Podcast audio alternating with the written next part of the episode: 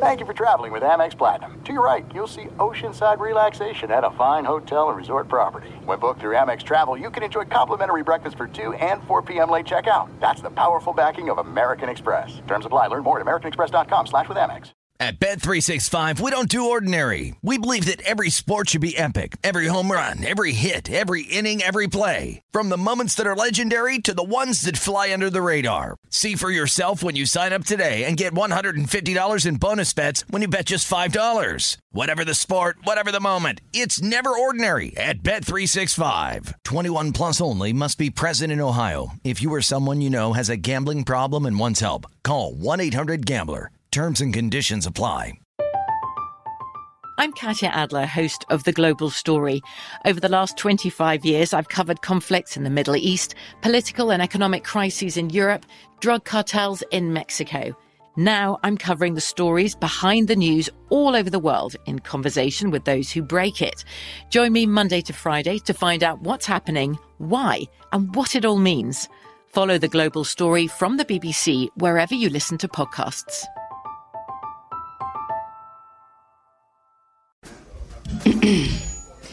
AT&T connects an ode to podcasts. Connect the alarm. Change the podcast you stream. Connect the snooze. 10 more minutes to dream. Connect the shower. Lather up with the news. Sports talk, comedians, or movie reviews. Connect with that three hour philosophy show. Change the drive into work in traffic so slow. Connect the dishes to voices that glow. Thank you to the geniuses of spoken audio. Connect the stories. Change your perspective. Connecting changes everything. AT&T. You're listening to Fox Sports Radio. Radio. I'm in Nashville, but they haven't shut us down. So, fortunately for you, we're with you for the next three hours. My name happens to be Jason Martin. The name on the door as you walk in, it's mine. It's the Jason Martin Show. It's Fox Sports Radio.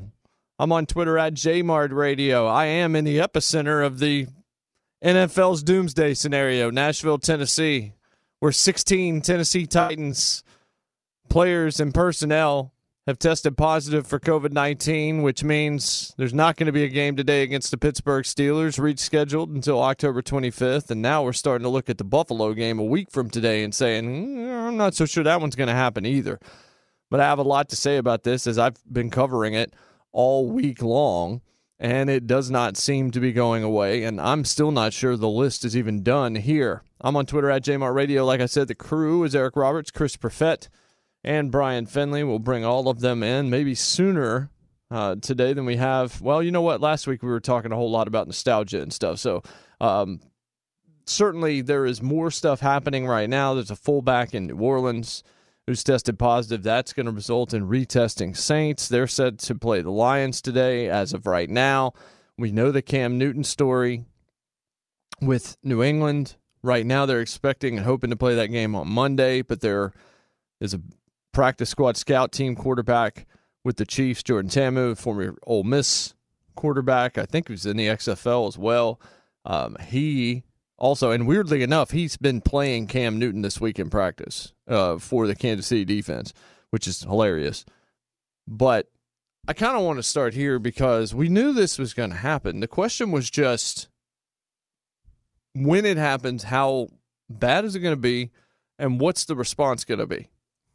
The NBA bubble has been nothing if not remarkable in terms of being able to get through and deal with everything and not pop any real positive tests. And it's because I would say, most likely, because of the environment. It was going to go one way or the other. It was either going to be great in the bubble or it was going to be disastrous because if it got loose in the bubble, you know, Katie bar the door, we've got trouble. Baseball had its outbreaks in Miami. I think Washington was one, the Mets, the Cardinals, and they tried to work around it accordingly, shutting down series, um, games that had to try to be made up in a truncated way. But it looks like they're going to get through their season. they're in the postseason right now, and this week was a great week for baseball because I think a lot of us actually paid attention to what felt like an NCAA March Madness style. Just it was so fast paced and it was so everywhere, and these series were short, and it made it a lot of fun. As a Braves fan, it was definitely fun for me to watch us win a postseason series. But in the NFL, right here in Nashville, when this whole thing started, the question was, well, how long is the trickle going to continue and is it going to grow to be a leak? And I think at this point, when you have 16 and every day there's one guy or there's two guys or there's three guys or whatever, and then it starts to affect bigger and bigger talent. Initially, it was a long snapper, which is an important position because it's part of a routine that you get used to and this guy, Beau Brinkley, had been doing it so well for so long, you never even heard his name. So that was concerning. Daquan Jones on the defensive line, who was an improving player that was getting better and was certainly showing up a little bit early in this season. And it was a practice squad tight end. And then it was rookie cornerback Kristian Fulton out of LSU, who had been playing a lot because of other injuries on the team and it just kept on going. We had a couple of a couple of linebackers, and then it was Adam Humphries, who's the slot receiver, and it was Cameron Batson, who's a practice squad wide receiver, but he's actually played this year. Made a, a couple of grabs already for Ryan Tannehill for the three and zero oh Titans, and then today, or I guess yesterday, it was Big Jeff, as he's called here affectionately. Jeffrey Simmons, last year's number one pick. This year's number one pick, Isaiah Wilson's been on the COVID list since September. But Jeffrey Simmons, Pro Football Focus, had listed as one of the top three defensive players last week at his position. And he's been a terror. He looks like one of the great defensive players this franchise has ever had when you look at where he's trending. The Steelers game, they're going to try to play it on Monday or Tuesday. Then it became untenable. Okay, we're going to move it to the 25th. We're going to take advantage of these bye weeks and move around what we have to move around, but we have to find a way to get this game in. If I was a betting man, I would say we're still not done with positive tests with the Titans. It just, I don't know why it necessarily would end right now. The problem for Simmons is if Simmons has any symptoms at all, his positive test coming up on Saturday because of protocols, it makes it almost impossible to believe he can play against Buffalo. Maybe some of the other guys could, but if it continues to go this way, it's going to affect this Buffalo game a week from now. But now you've got an even higher profile guy, the New England Patriots starting quarterback Cam Newton. And the laziest take that I saw, and I saw it from a lot of different places this week, was that the Titans should have to forfeit because the Titans did everything wrong. They screwed up. It shouldn't cost the Steelers a bye week, all of this kind of thing. This is lazy and stupid, folks. Because if you're one of the people that's propagated this, show your work. Where exactly did you get your information from? No one knows anything. Yes, they're contact tracing. That's how we're able to find out some of the things we are we knew from those original three players that there were 48 potential persons that had come into contact based on the technology that felt like they were at higher risk. But if you listen to the positions, there's nothing that really stands out. Yeah, I guess there's two wide receivers now when you add Humphries to Batson. And there's two linebackers as well. But it's kind of all over the map there's not like a common thread necessarily. I think a lot of those guys, in some manner, played special teams. But the reality of COVID 19 is it's non discerning. There are two institutions in the United States that you feel like are more protected than just about any other class politicians and professional football players and COVID 19 strikes the NFL and it strikes 1600 Pennsylvania Avenue. As we speak, President Trump and Walter Reed, he and his wife, Hope Hicks, in the press office. And I think another couple of officials in the administration test positive. And then the NFL. You're not going to find better medical care for two organizations than the two that I just named.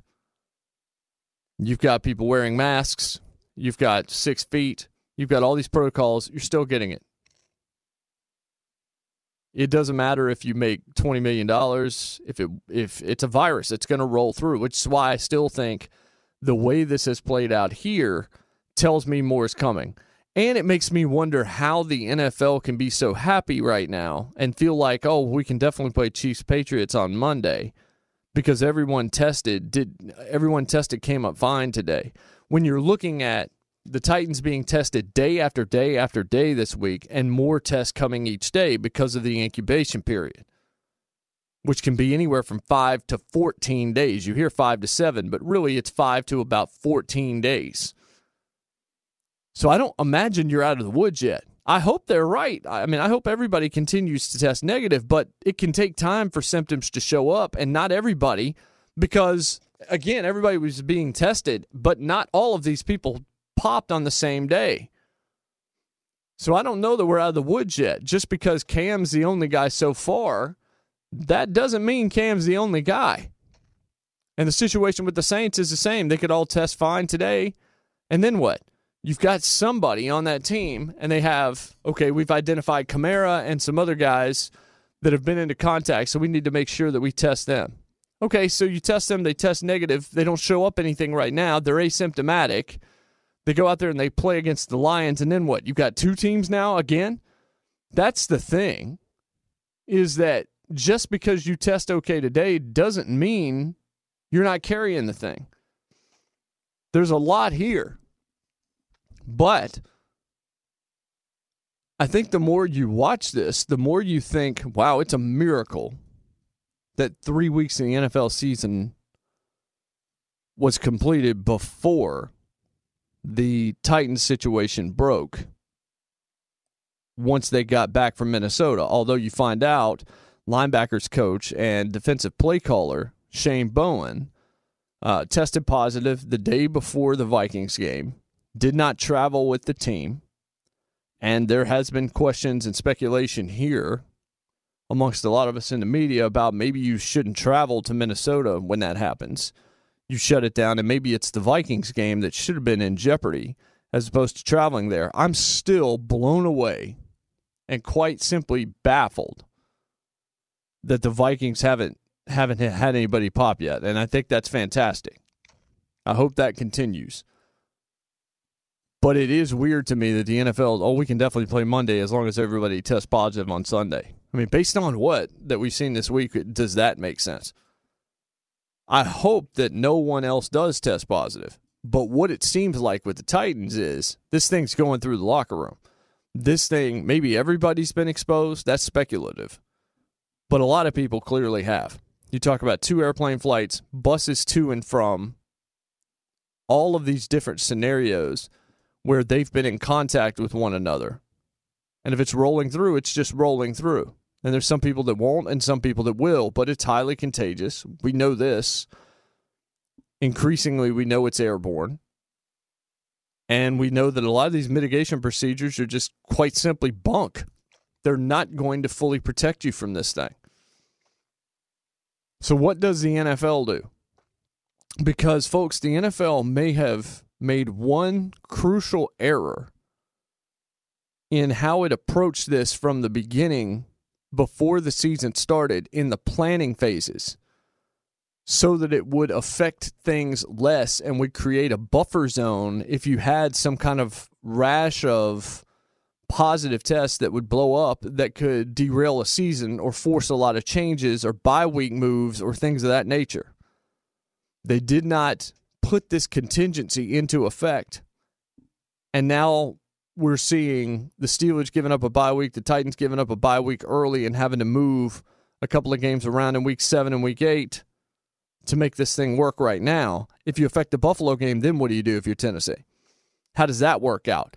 If you have two games that you have to make up the one, okay, got it. We move it to this spot right here where your original bye week would have been okay, we'll do this, then you play next week, and then we roll right along. But if you miss a second game, the Buffalo game, and we don't know that for sure yet, but I feel like we might be trending in that direction, then what happens? I'm going to tell you the contingency they missed and also what might be on the table to fix all of this should it continue to grow because there is something out there. And the reason I know it is because I asked NFLPA Executive Director DeMaurice Smith that very question on my morning radio show in Nashville on Friday. And his response to it was definitely telling. So I'm going to let you in on that when we come back. But before that, I do want to tell you where they could have created some kind of buffer, but for whatever reason didn't. And now it looks like it might bite them. It's possible, folks, that during the course of the Jason Martin show this morning, we're going to find out about the Saints and Lions game because there's a mad ra- there's a mad rush, there's a scramble to try and fix all of this. This is quite a story.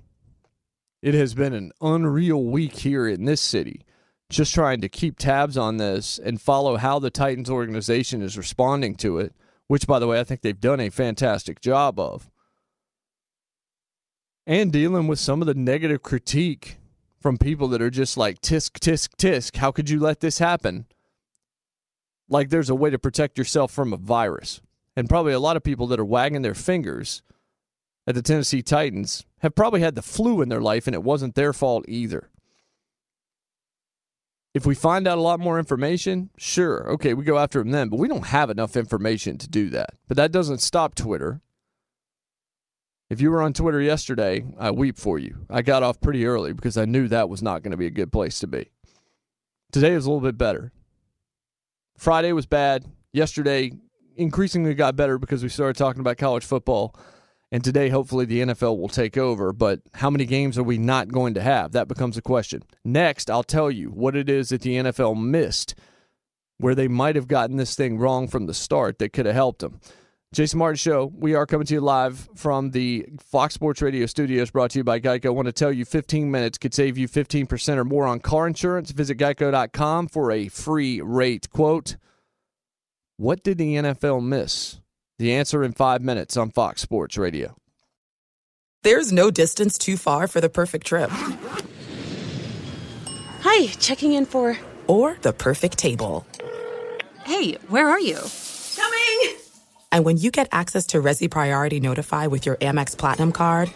Hey, this looks amazing! I'm so glad you made it. And travel benefits at fine hotels and resorts booked through Amex Travel. It's worth the trip. That's the powerful backing of American Express. Terms apply. Learn more at americanexpress.com slash with Amex.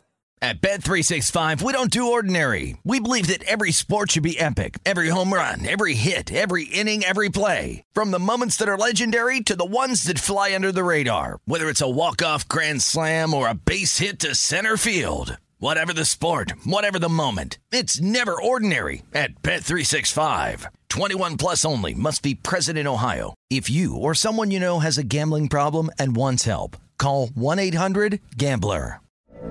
From BBC Radio 4, Britain's biggest paranormal podcast is going on a road trip. I thought in that moment, oh my God, we've summoned something from this board. This is Uncanny USA. He says, Somebody's in the house, and I screamed. Listen to Uncanny USA wherever you get your BBC podcasts, if you dare.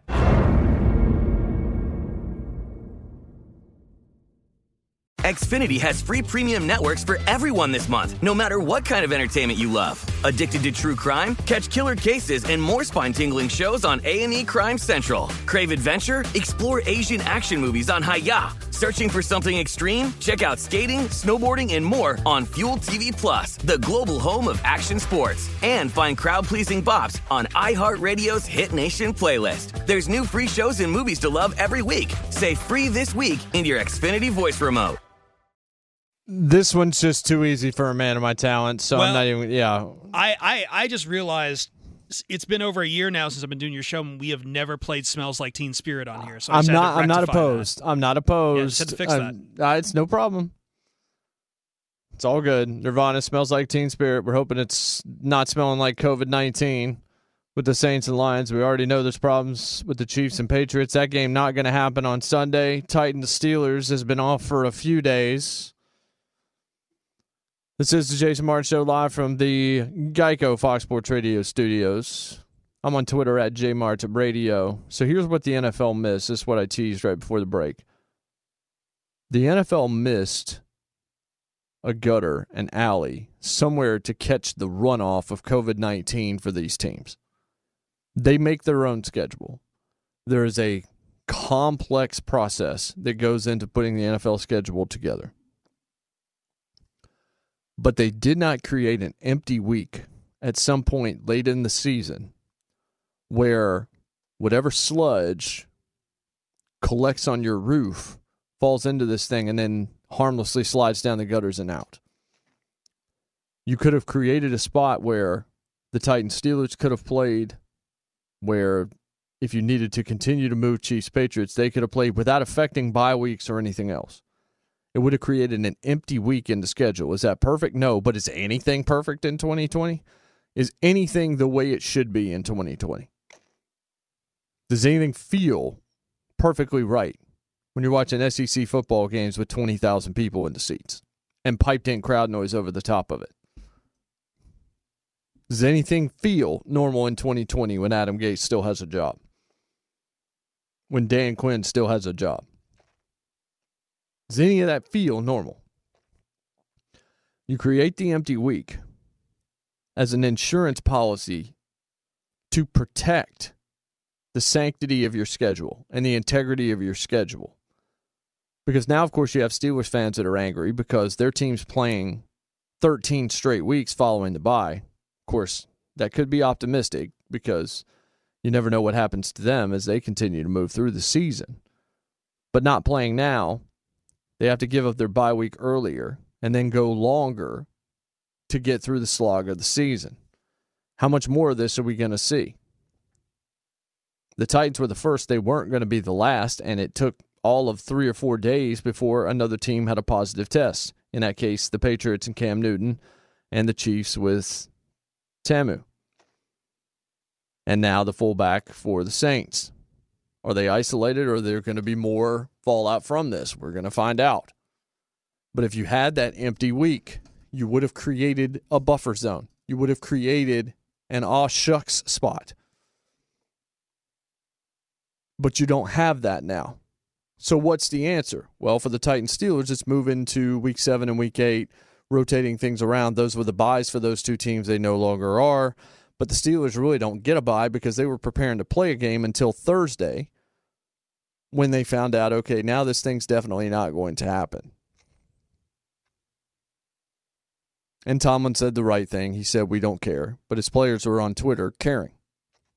And I understand it. I get it. This year is going to be really weird for a number of reasons. So it's odd to me that the NFL, as buttoned up as they were in terms of getting the season started and as well as they handled the, the, the uh, decision making process, and got this thing off without a hitch, that they didn't have that in their back pocket. So, what happens for the Titans, particularly, if they have to miss two games? If Buffalo can't be played either, because we don't know right now, but we know the list keeps growing.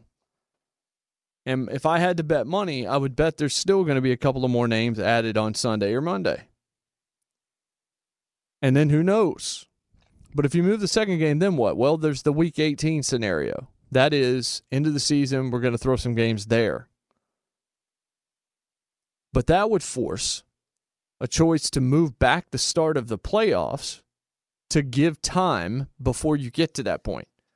And then that would necessitate moving back the Super Bowl.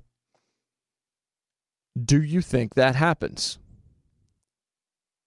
Well, I told you I had on Executive Director DeMaurice Smith of the NFLPA on Friday on the show I host here in Nashville with Ramon Foster. And I asked him that question, he said everything is on the table, including that. The schedule is always subject to change, always subject to be moving. Every every game, every week can be moved via the NFL.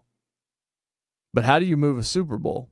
Well, this year's kind of interesting because the likelihood is the seats are not full, right? I mean, maybe, but I have my doubts with people coming in from other countries and I just don't think we're going to be fully cleaned up of this by the time the Super Bowl comes around. It's going to be in Tampa. Who knows if there's going to be media, radio row, the usual stuff like that. There, there are going to be some changes, one would assume. But can you move it there? Well, the NFL holds Tampa for a month. So if they already have possession of that building for four weeks or for three or four weeks, then you could move it a week or two if you needed to, thereby creating that empty week at the very end of the season or backing up the start of the postseason to facilitate whatever we're going to see as we continue to move throughout this year. So that is out there. It is doable, more doable than you might think, and most doable of all because this year of all years, with stadiums that aren't full, it's not going to be adjusting quite as many people's schedules and maybe nowhere near as many as a regular schedule is going to be. We don't know what the protocols are going to look like by the time we get to the Super Bowl, but we know that it's probably going to look a little bit different. But the mistake that the NFL made, though, is just not creating a spot somewhere in the middle of December or maybe even late November where there's no football because you may need that spot to move some of these games that aren't being played. Then you don't have to affect the bye weeks. If you get to the spot where you need more than one of these weeks, then you have a giant problem. And that probably means that you have a change. Pro Football Talk, I think, is saying maybe there's a possibility that this league's going to try to get a hold on things, maybe put the kibosh on season for a little while, and then come back with a with a shorter schedule. I have no idea whether or not that's going to happen. But that was updated by Florio just a little while ago. This is from that article. All teams have played three games. At least two teams won't play at all in week four. Four more may not play in week four. So, what should the NFL do? A hard bubble with all 32 teams and hotels is becoming a given at this point if the NFLPA will agree to it. Multiple coaches have suggested to PFT the possibility of reconfiguring the schedule to consist of 12 total games. As one coach mapped it out, teams would play their division rivals only once, and one of their interconference games would be scrapped.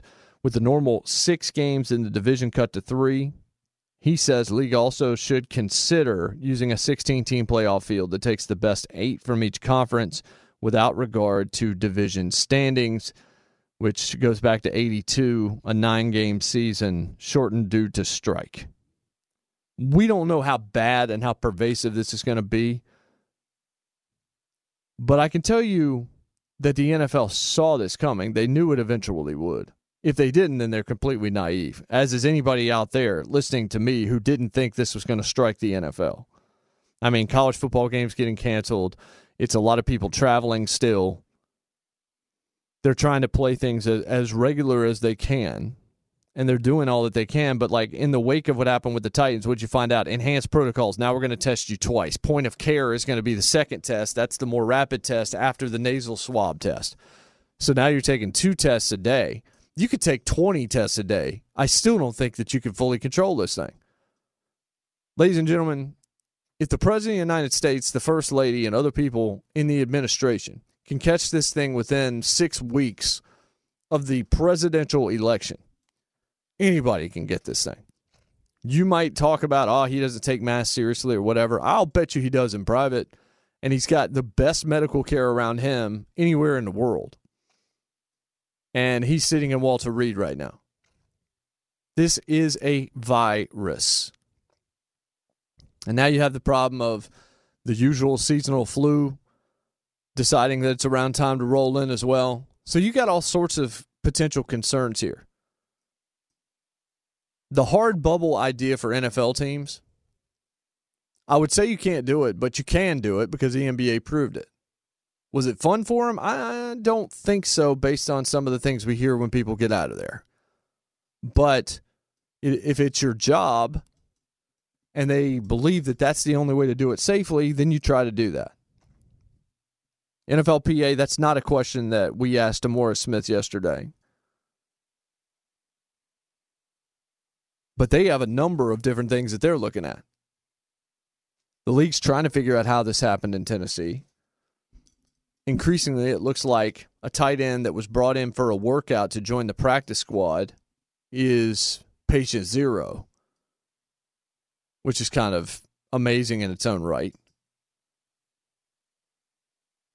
But this is going to probably hit your team at some point. I'm waiting for this to hit the SEC during the season. And what does that do? How does it, what if it happens in the Pac 12 where they're already playing seven games or whatever it is? If it happens in the Big Ten where they're playing less games, it becomes even harder to try and select who gets into the college football playoff when there might be a conference playing half a dozen games. This is a mess, folks. If there was a definition of 2020, it would just be yeah, it's a mess. Uh, what do you think about politics? Mess. What do you think about social mess? What do you think about the movie? Mess. The music? Mess. Sports? Mess. I mean, they're, they're coming back, but but what are we seeing now? I'm not going all doom and gloom, but I've been at the epicenter of this all week. And I've seen the reaction. Give no quarter to those people that are out here whining and saying that the Titans should be penalized. Until we know more, they absolutely should not. And if you know enough to put that take out there on social media, then own it. The problem with social media is you don't have to own anything. Well, until your soon to be employer finds it and decides not to hire you or fires you for saying really unconscionable things or whatever it is. You need to take it seriously. But people do see it, at least in your sphere. I'll tell you one thing that I did see this week that I thought was amazing. Dan Graziano of ESPN, who does a really good job, I like his work a lot, retweeted a guy that was burying the Titans and talking about how they should lose a draft pick, forfeit the game, um, be subject to fines and all of this stuff. And it was it was an ignorant take based on no evidence. So Graziano retweets and says this is exactly the thinking that we don't want. This is amazing. It's a virus, blah blah blah, all this kind of stuff. So I'm just like, okay, so you retweeted this guy. Let me just go take a look at him real quick. My man had 95 followers and Dan Graziano, who's well over a hundred thousand, just gave that guy access to six figures worth of Twitter followers to try and make a point that he could have made without quote tweeting this dude. If people say dumb stuff, stop quote tweeting it. I know I'm guilty of this too, but I'm starting to learn. Like, don't do that. Just comment and say, look, if you're seeing people saying this, it's dumb. Like you can, if you want to reply, if you feel the need to put that out there, reply to the stupidity without actually publicizing the ignorance. I don't need to see the quote tweet to know that a lot of people say stupid stuff of that nature. So you can just kind of reference it in your own tweet as opposed to actually giving that guy oxygen. That's the problem. Dude had 95 followers. What are you doing, Dan Graziano? Like I said, I like your work a lot, and I like your social media feed a lot.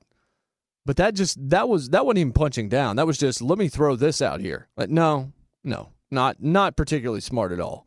Smart is going to Brian Finley for the latest to find out what's trending. B, I know you're excited because uh, Kentucky can't kick an extra point. Oh my gosh, Jason! I was watching that game, and, and Ole Miss actually showed that they have a defense, which they had been notoriously inept in that department for many years. And our quarterback, Matt Corral, who's from the Southern California area, showed some really nice pizzazz out there. And Elijah Moore, that wide receiver, he's got NFL written all over him. So, did you go to Ole Miss? My sister did, and my dad did. And when I lived in Memphis working for a local TV station, I got to cover the football team when they were rolling during the Hugh Freeze years. Okay, all right. So where did you go to college? UNC Greensboro. All right. In, in North Carolina. All right. So I've, I've been in the South a while. All right, that's like 25 minutes from where I grew up Yeah, in Winston-Salem. And I used to work in Winston-Salem for a, a local TV station out there, the WXII. Oh, yeah, NBC Channel affiliate. 12. That's where I got my first job as a sports Nice. producer, writing copy, man. Wait, I- I- yeah. J- just to jump in, do, Yeah, we, do yeah, the yeah. three of us all have Piedmont Triad Yes, ties? Because I was gonna apparently. say I was born in Greensboro and I spent two years at Wake Forest. So like we're You all, were born in Greensboro? yeah, I was. I Born would in have never Greensboro, guessed yeah. that. Yeah, my mom worked at High Point while she was pregnant with me. Wow. Wow. My dad, as an adult, while he was working, was going to High Point University as well. So yeah, there's major ties. Uh, I was I, I would have probably tried to go to Wake, except I wanted to get away from my parents because I was a fool and thought it'd be better to go two hours down the road to NC State. But I mean, I liked it there. But I love North Carolina, man. But I I would not have thought Perfett, especially you. I did not know you were from I've, Greensboro. I've jumped all over the country. I, I'm pretty well traveled. Greensboro Coliseum, guys. Oh, that's the heartbed of Greensboro ACC. Coliseum, man. ACC tournament. Saw one of the great events live in my life. The 95 ACC final with Tim Duncan against North Oh. Carolina that went to overtime. Oh man. All right. Nice Yeah. stuff. Let's talk Carolina for the next two and a half hours. Yeah. All right. yeah. Guys, here we go. This is the news that's been coming down on Saturday night. Saints fullback Michael Burton, after traveling with his team on Saturday to Detroit, reportedly tested positive for COVID 19. Now, this forces Burton to retake the test to determine whether or not it's a false positive. Then teammates will also have their latest swabs rechecked, and personnel who were around Burton recently will have to complete point of care testing at the team hotel. Meanwhile, NFL Network indicating the league is trying trying to play the Saints Patriots game on Monday or Tuesday on the condition no one else on either team tests positive for coronavirus. The game date moved from Sunday after New England quarterback Cam Newton and a Kansas City practice squad quarterback both tested positive for COVID 19. Cowboys offensive lineman La'el Collins is having season ending surgery on Wednesday to relieve a hip issue. In college football, Iowa State vanquishes 18th ranked Oklahoma 37 30. That's back to back Big 12 losses for the Sooners. And afterwards, Lincoln Riley, head coach for Oklahoma, spoke about resuscitating this program out of this unfamiliar rough patch. Obviously, our back's against the wall here as a football team. We know that. We understand that. We accept that. Our guys are hurt. Most of our guys in our room hadn't experienced, you know, a start to a season like this. But it's still about how, how you respond. And I believe I know how this group will. Did you know that right now Geico is offering an extra 15% credit on car, motorcycle, and RV policies? That's on top of what Geico could already save you. So what are you waiting for? Visit geico.com to learn more. And Jason, did you see the final of Arkansas and Mississippi State? I actually didn't. You need. Did Arkansas beat Mississippi State? They did. They oh, you got to be kidding me. A 20 game SEC losing streak did the Hogs, and it's their first conference win since 2017. Right yeah, after they had lost. Yeah, they lost 20 in a row. That's unreal. right after the Bulldogs went into Baton Rouge and beat LSU. You remember what I said last week on this very program? If you didn't, shame on you. But I said don't overreact to anything that happens in college football this year because none of it makes any sense. Like, because of everything that's going on, yeah, I actually can buy that. I mean, Oklahoma's lost in back to back weeks, B. I, Yeah. I mean, look at this. Texas is everybody. I just don't know what we're going to see at this point in time. So I'm not as I would have been struck by that a lot more. Uh, but the air raid one week great, next week not as great. I guess that's that's unbelievable. Welcome back, Fox Sports Radio Studios, brought to you by Geico. It is easy to save 15% or more on car insurance with Geico. Go to geico.com or call 800-947-auto. The only hard part figuring out which way is easier. Yeah, I was watching Georgia and Auburn, and when it got 17 to nothing, my head told me that game was over. So my wife and I needed her to watch uh, the Social Dilemma on Netflix, which I had seen earlier in the week. So we watched that. Uh, so I, I did never even tuned over to the Arkansas Mississippi State game. So good thing we went to Finley there for trending to find out what was the latest because Uh, that's a pretty big deal. Not as big a deal as what's going on in the NFL with COVID. Um, a lot of testing going on. I think maybe as we speak. The false positive thing is certainly what you hope to be the case. Didn't turn out to be that way in New England, Kansas City, and certainly not here in Nashville. But you hope maybe that's the case for the Saints because they've traveled. This guy traveled with the team. And what happens uh, being in close proximity on an airplane if social distancing was tough to pull off? and all of this, you just never know. But Kamara was one of the guys that they have tabbed. I think it was like four or five that were close by that they feel like are bigger risks. I would bet you if that guy tests positive and they realize it's not a false positive, uh, certainly if there's another person, that game's not going to be played. But I'll be very curious to see because I'm I will be stunned, ladies and gentlemen, if Cam's the only Patriots player to get this. Stunned. Like I know that game's supposed to be played with the Chiefs on Monday or Tuesday.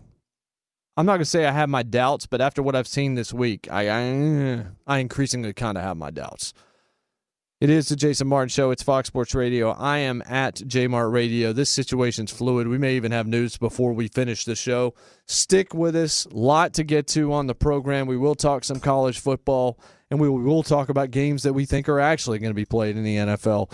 And uh, I'll rip on Adam Gase because that's becoming a tradition as long as he's the head coach of the New York Jets. We'll do that pretty soon here on Fox Sports Radio. There are some things that are too good to keep a secret, like how your Amex Platinum card helps you have the perfect trip. I'd like to check into the Centurion Lounge, or how it seems like you always get those hard to snag tables. Ooh, yum! And how you get the most out of select can't miss events. With access to the Centurion Lounge, Resy Priority Notify, and Amex card member benefits at select events, you'll have to share. That's the powerful backing of American Express. Terms apply. Learn more at americanexpress.com slash with Amex. At Bet365, we don't do ordinary. We believe that every sport should be epic. Every home run, every hit, every inning, every play. From the moments that are legendary to the ones that fly under the radar. See for yourself when you sign up today and get $150 in bonus bets when you bet just $5. Whatever the sport, whatever the moment, it's never ordinary at Bet365. 21 plus only must be present in Ohio. If you or someone you know has a gambling problem and wants help, call 1-800-GAMBLER. Terms and conditions apply. From BBC Radio 4, Britain's biggest paranormal podcast is going on a road trip. I thought in that moment, oh my God, we've summoned something from this board. This is Uncanny USA. He says, Somebody's in the house, and I screamed. Listen to Uncanny USA wherever you get your BBC podcasts, if you dare.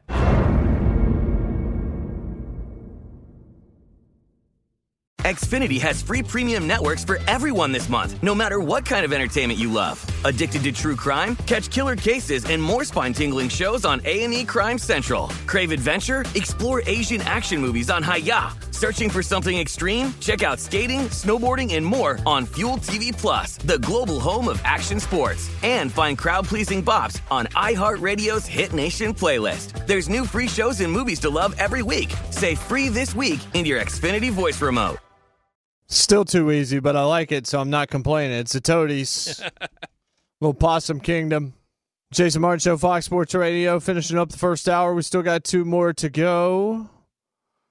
Some of you tweeting, some of you are on fire. MGM John's out here just trying to bury the SEC. Easy, buddy. Just, just calm down. Make sure you're on your medication. I'm on Twitter at JMart Radio. I'm just going to say this again real quickly before we get to the end of the hour all these takes about how these teams are doing things wrong. I think even Jerry Jones was uh, coming out at the Titans' expense and all this kind of stuff. Like, if you thought that the Titans were going to be the only team, that's just foolish. Is there a sector of American society that has not gotten hit by COVID 19? Is there a sector of global society that hasn't been hit by COVID 19? That's just dumb. And if you feel the need to say that, then you better have evidence to back it up or you fall right on into the trap that Twitter unfortunately propagates along with the rest of social media, and that is you don't have to be accountable for getting your facts wrong. And so many, even people with blue check marks on all sides of the aisle, are all guilty at times of wanting to be so fast with the right response that they don't wait for things to actually play out. And that's a negative here. This Titans thing, what's the first take you should have when you find out that some of their guys have popped? Well, I hope they're healthy. Did you see that virtually anywhere? No. And then, of course, yeah, you look too. Are the games going to be played and things of that nature? How do how do we keep them safe, or what's going on? Is everybody asymptomatic, or some of them asymptomatic? But no, it's just like, oh, they screwed up. They have to lose a game. My fantasy team, all of this kind of stuff. All these amateur epidemiologists out there that are burying the Titans, not knowing anything more than any of us do. And I would just urge you, and if you're listening to Fox Sports Radio, you probably aren't one of these people, but there's not there's nothing to be gained by putting this out there. Yeah, you might get some likes or whatever like that. What does it matter?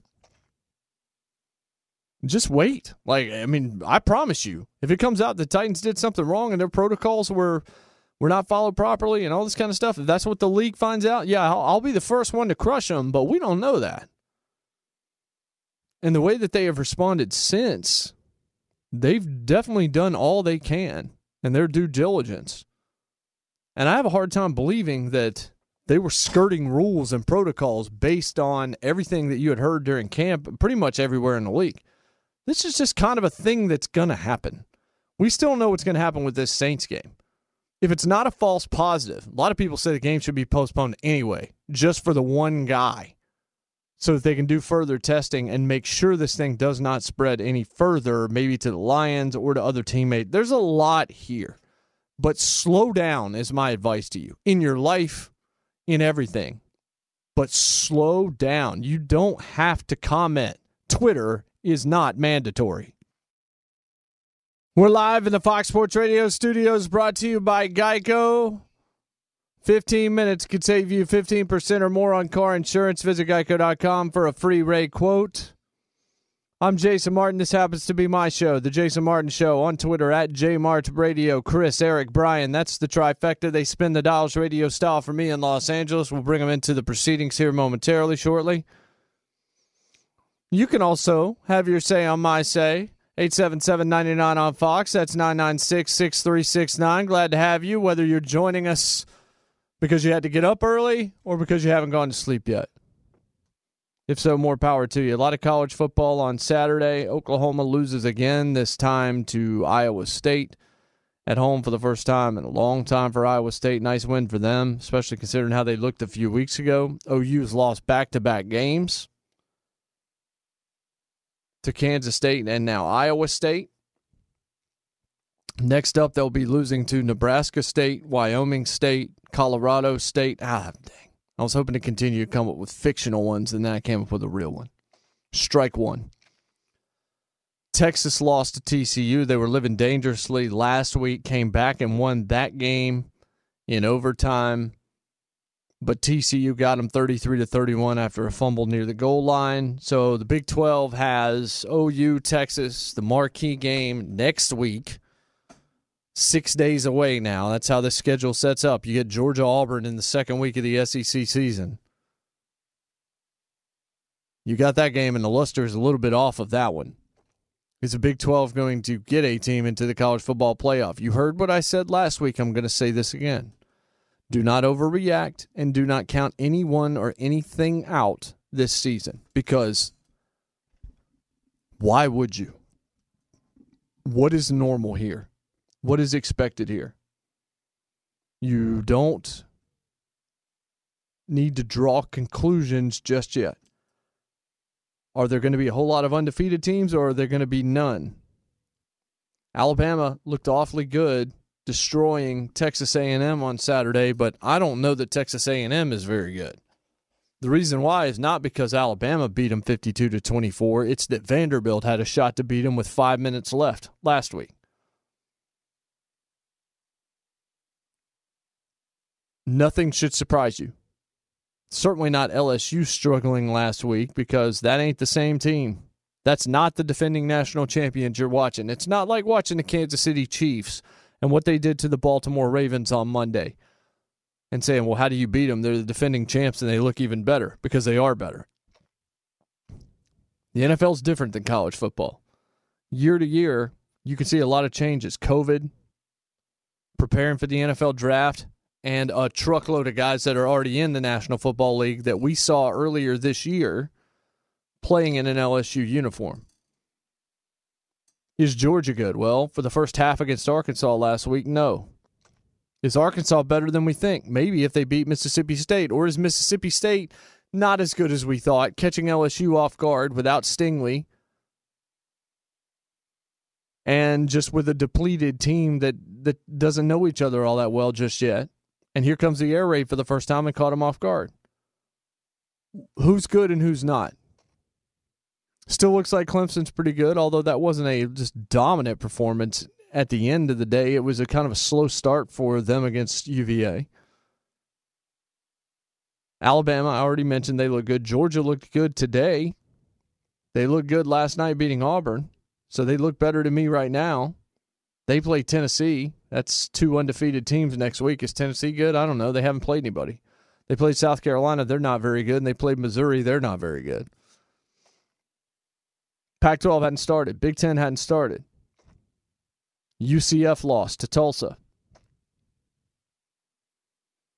So, what does all this mean? It just means let's just sit back and watch. The rankings are going to change an awful lot.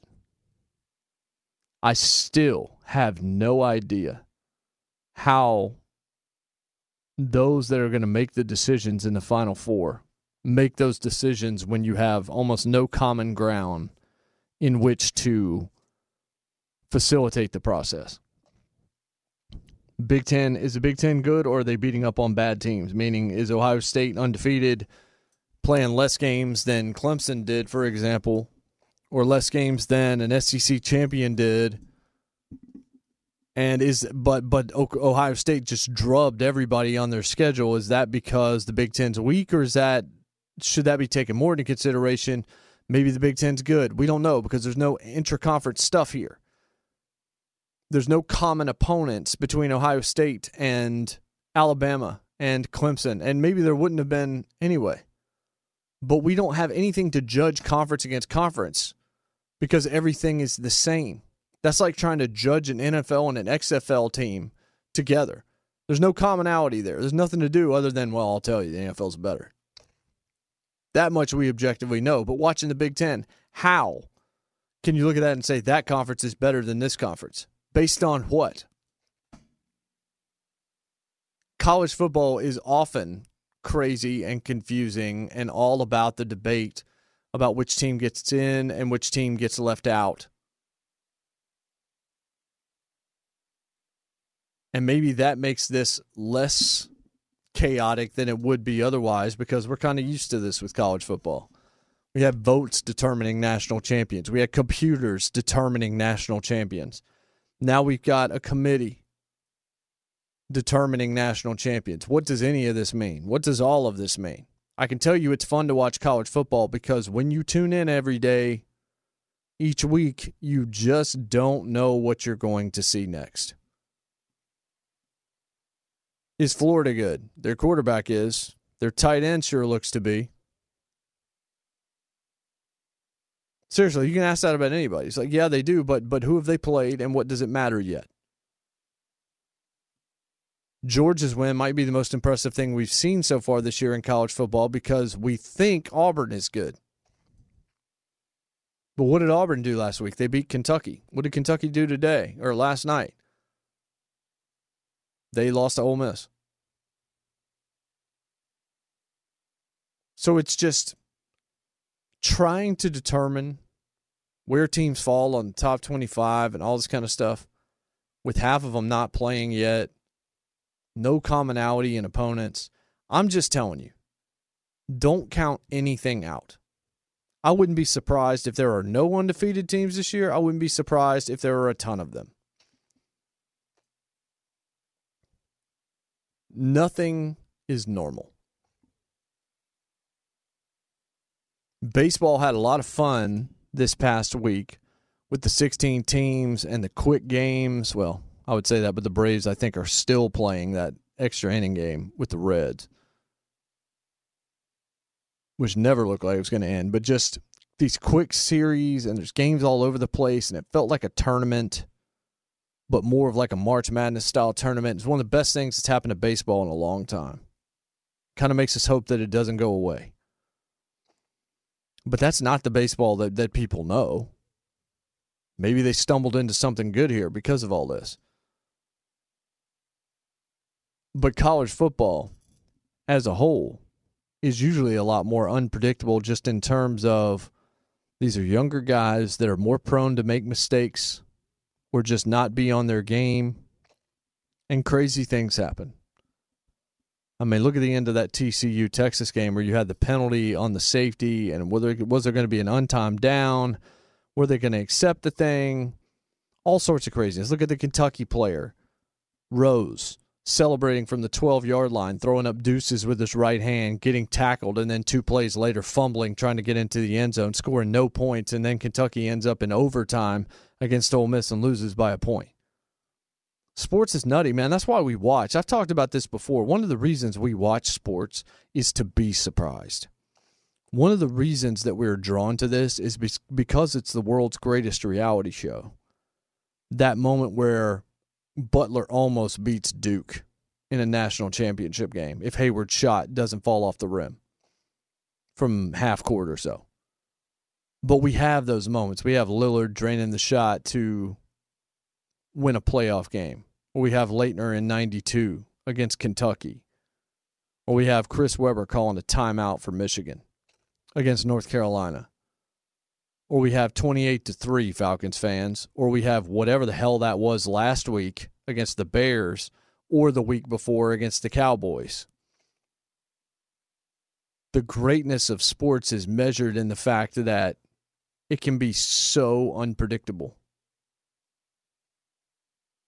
How does Arkansas, who hasn't won an SEC game in its last 20 tries, beat a team that last week possessed the ability to defeat the defending national champion and dwarf the all time single game SEC passing record? How does this happen? Only in sports. There's a reason why there's an entire network that you're listening to right now, whatever radio station you're listening to me on, that there's a station that exists to talk about sports. There's a reason why there's a Fox Sports Radio conglomerate all across the country and on satellite and available via apps and a website and all this kind of stuff. It's because there's a market for it. If everything were predictable, there wouldn't be nearly the market for this. Sometimes the predictability backs up the worldview a little bit of okay, are the Chiefs good? Yeah, they're good. They're very, very, very, very, very good. OU loses. Last week, that becomes an interesting storyline. This week, you're like, wait a second, what is this?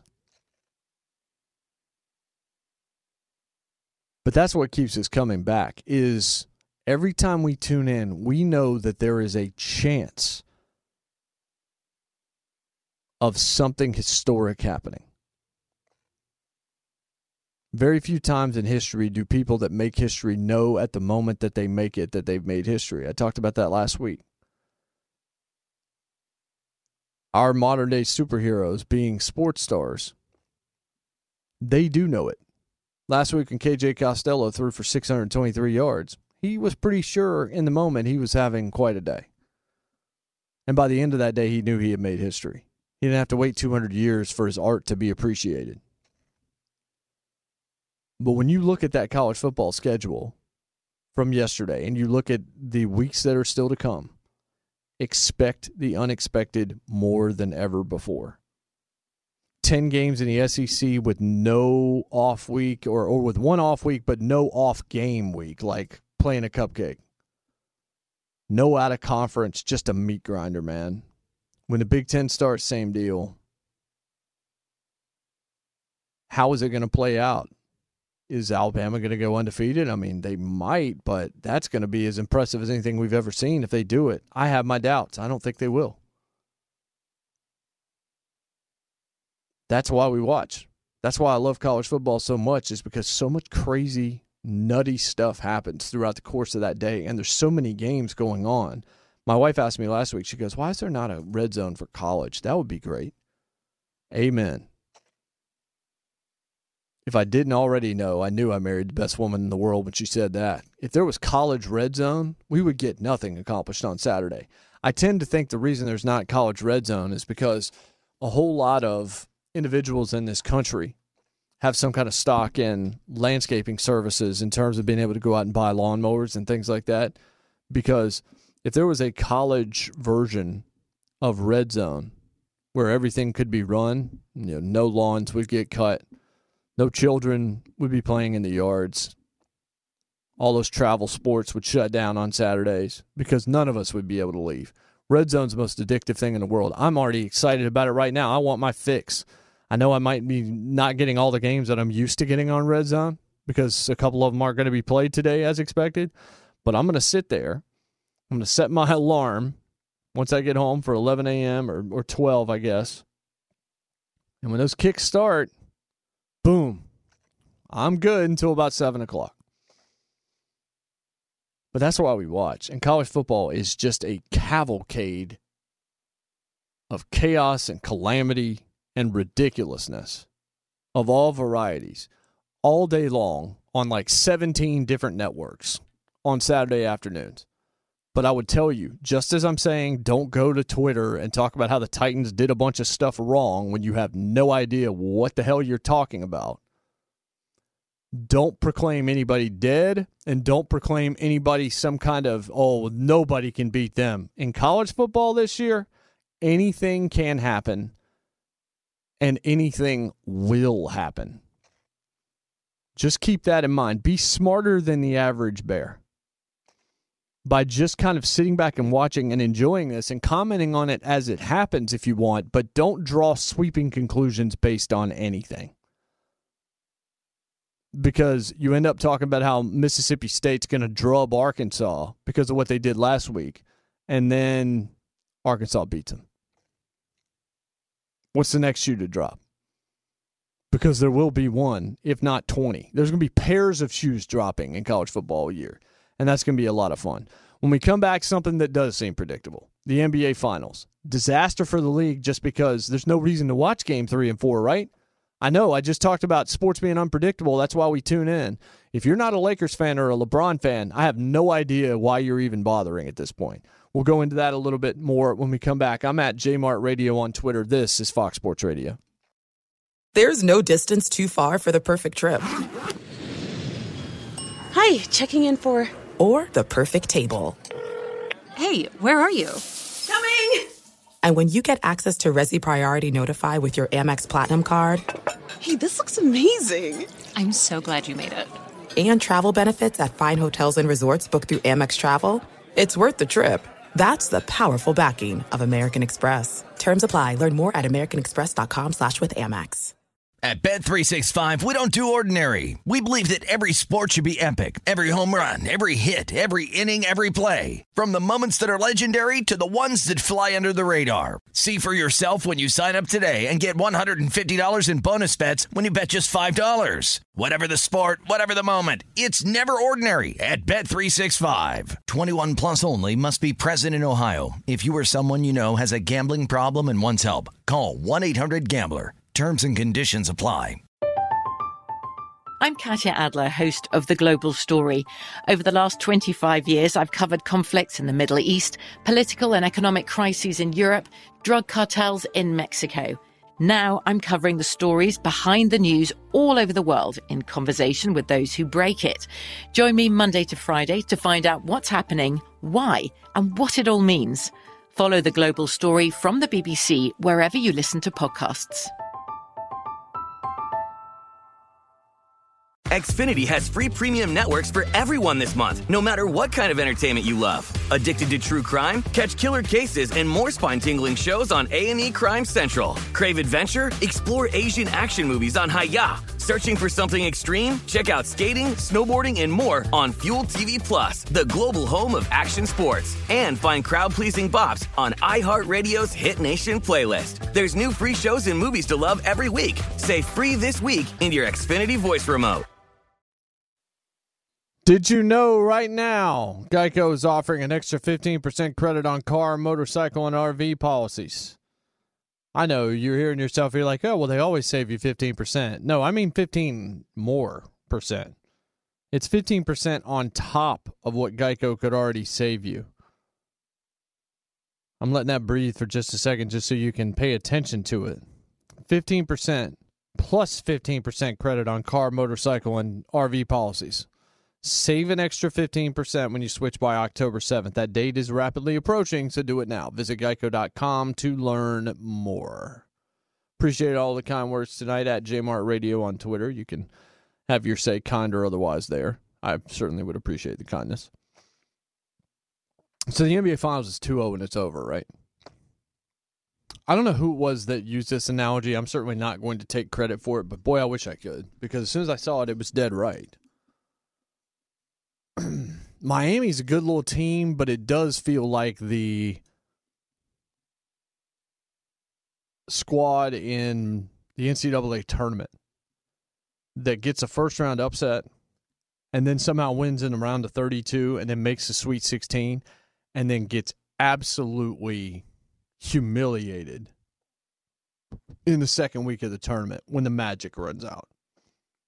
Like, yeah, we've seen Butler and we've seen George Mason and we've seen VCU. We've seen some of this stuff happen before, but usually it doesn't. Northern Iowa or something like that.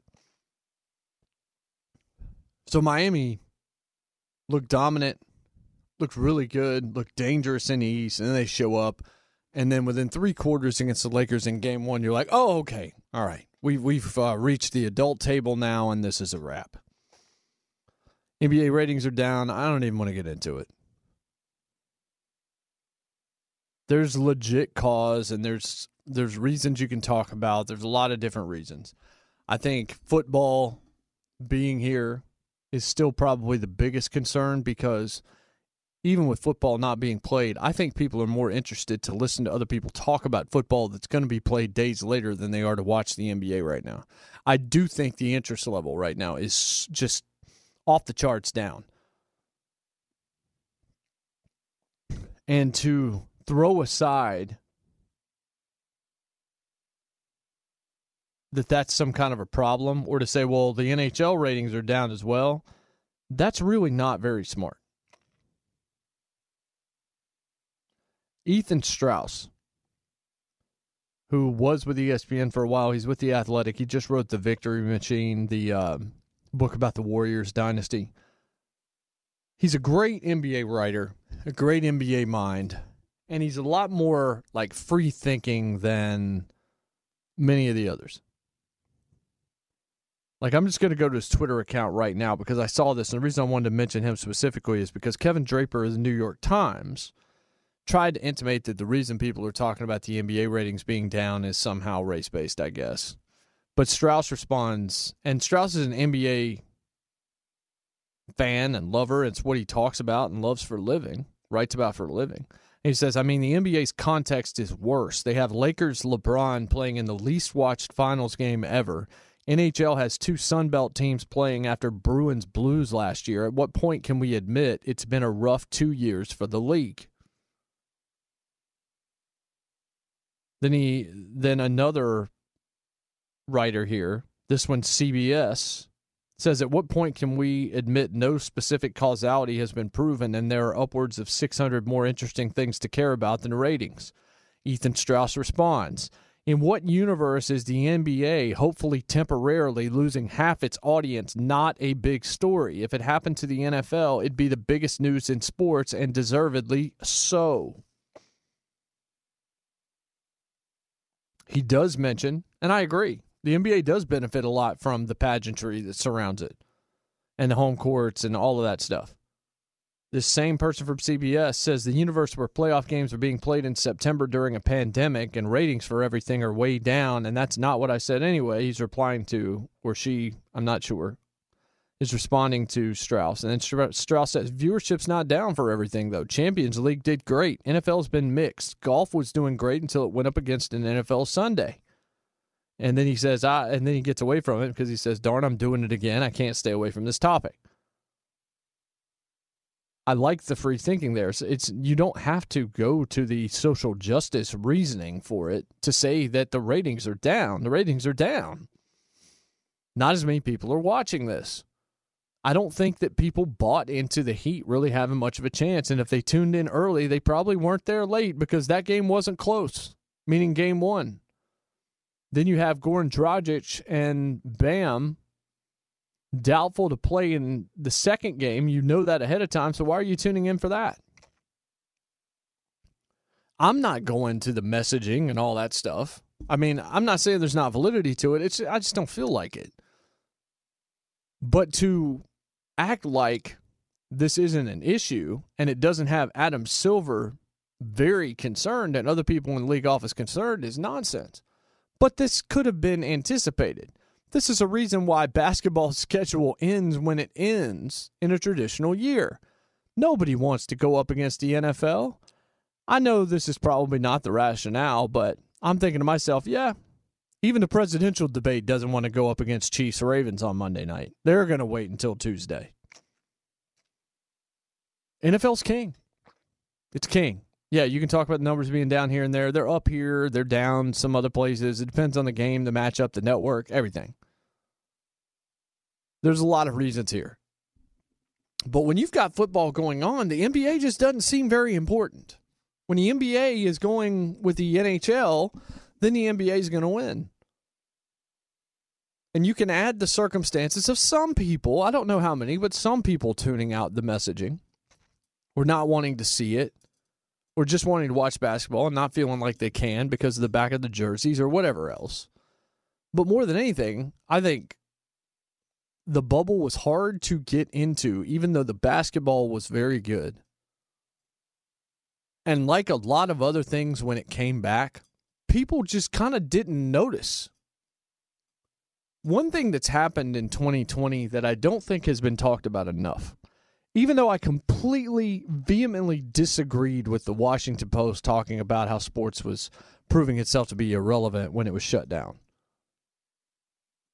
The World Without Sports article.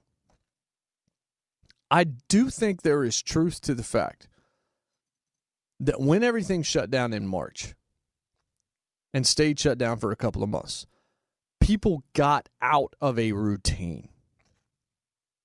I mentioned the Titans long snapper, Beau Brinkley, earlier in the program. He was one of the initial three players that tested positive for COVID 19. And while he's not some kind of a superstar player that you hear about, we never hear about him here. The reason why is because he doesn't screw up, and that job is a skill. And that became a major problem because Stephen Gostkowski, who missed you know, four field goals and an extra point, but then went six of six and had two game winners, was named AFC Special Teams Player of the Month. And it's all about routine. And I don't even need to go to Laces Out, Ray Finkle, Ace Ventura to make this point. If something's off in your routine, it's going to throw off everything if that's become habitual for you. Here's a really just high end, weird example from me. I'm a major, I'll just call myself a coffee snob at this point. I spend a lot of money on beans and uh, go through a lot of procedures to try and learn stuff. I've gone to courses, all sorts of stuff. It's just, it's a passion of mine. It's a hobby, but it's a passion of mine. Well, the filters that I like for my pour over device have been on back order across the nation because people found out that they could be used for masks. So I ran out of my filters. And I went to the website of the actual company because no one locally had them. None of the coffee shops, they were all out. They were telling me they were back ordered. I couldn't find these things. And for the last two weeks, after I was able to place an order through the company, they still haven't arrived. Folks, my pour over routine is one of the things that sort of balances me in the mornings. It's one of the things that just makes me feel like the day is right. Now that I'm doing morning radio five days a week, I, I sometimes don't, or I pretty much don't get to that pour over routine until afterwards when I come home. But it's still right there. That five minutes standing there with that kettle, moving the water around, the aroma and all of it, it's become kind of a ritual. It gives me time to just kind of think and sometimes listen and enjoy the silence. Not having those filters, I haven't been able to do it. Yesterday, I got an email that said, Hey, FedEx is sending the filters. They're going to be here today. You have no idea how excited I am. Thrilled. Now, this sounds nuts to you as you're listening to me, but it's just part of my routine. You have yours. There are some things that if you weren't able to do them every day, it would feel weird. Now, if I didn't have these filters for two months, how would I feel if they showed up? I think I'd still care just because this has become such a a passion for me, but I will have learned out of force really to live without it. So maybe it wouldn't feel quite the same. 2 weeks, I'm still in my habit mode. So take that example and then go back to sports. NBA shuts down midseason. Baseball season doesn't start. XFL shuts down. Everything shuts down. And what happened? You were by force pushed to accept a new reality wherein sports was not part of it. If you remember the numbers for the retro stuff they were showing, they were not very good. What's the thing that's going to be the most memorable from the pandemic that happened in sports? Meaning before all the seasons came back and stuff. What what are you going to remember from the summer? Are you going to remember sports? No. You're going to remember a documentary about the Chicago Bulls called The Last Dance. That's what you're going to remember. But we grew accustomed to a world without sports. And then when it came back, there were a lot of people out there that didn't know the NBA came back. And they would find out weeks in, oh, really? I didn't even know it had come back. Because their favorite channels used to include ESPN. And then now they were either watching news or they were streaming Bleeps Creek on Netflix or they're watching Succession on HBO or all these other things that are competing for your attention. Sports kind of just moved out of that long enough for you to get used to it not being there. You remember how much you wanted it, but other than football, how much of it did you feel like you absolutely could not live without? I think if you take that idea that I just laid out for you and then apply, yes, some people being turned off by BLM on the court and all of that stuff, and you apply the weirdness of the year, it being a presidential election, and here's LeBron again in the finals against a team that probably shouldn't be there in terms of most people's mindsets going into the playoffs. So why are you watching all this? I think that's the biggest reason. People never had a chance to care again about basketball. And then when they did tune in, they heard fake crowds and saw video game fans on a giant board and it just didn't work for a lot of them. I'm, I worked in pro wrestling for 10 years, folks. I've watched it since I was a child with my grandfather in Virginia. I've worked for multiple organizations. I've written about it for decades. I can't watch this stuff without fans. And now I'm like, oh, this match was great, right? This three way ladder match last week with AJ Styles and Jeff Hardy and Sami Zayn in Clash of Champions. Great match. Heard about it from a number of different people. Still haven't watched it because I just don't care. I've gotten used to it not being a part of my life. I think that is the biggest reason for what's happened to the NBA. I think there are reasons and there's pieces of the pie of blame, but one of them is we just got used to basketball not being here. And now they've shown up like my coffee filters are today, but it took them so long to get back that we just kind of moved on. And maybe we'll come back and maybe we won't, but but sports has been damaged more than we thought because everybody didn't rush back to everything. Let's go to Brian Finley. Let's find out the latest. Uh, do we still have a Saints Lions game at present, B? So at this point, there has been no indication that we will not. However, we still have several hours that we will be watching ever so intently on social media to see if that changes.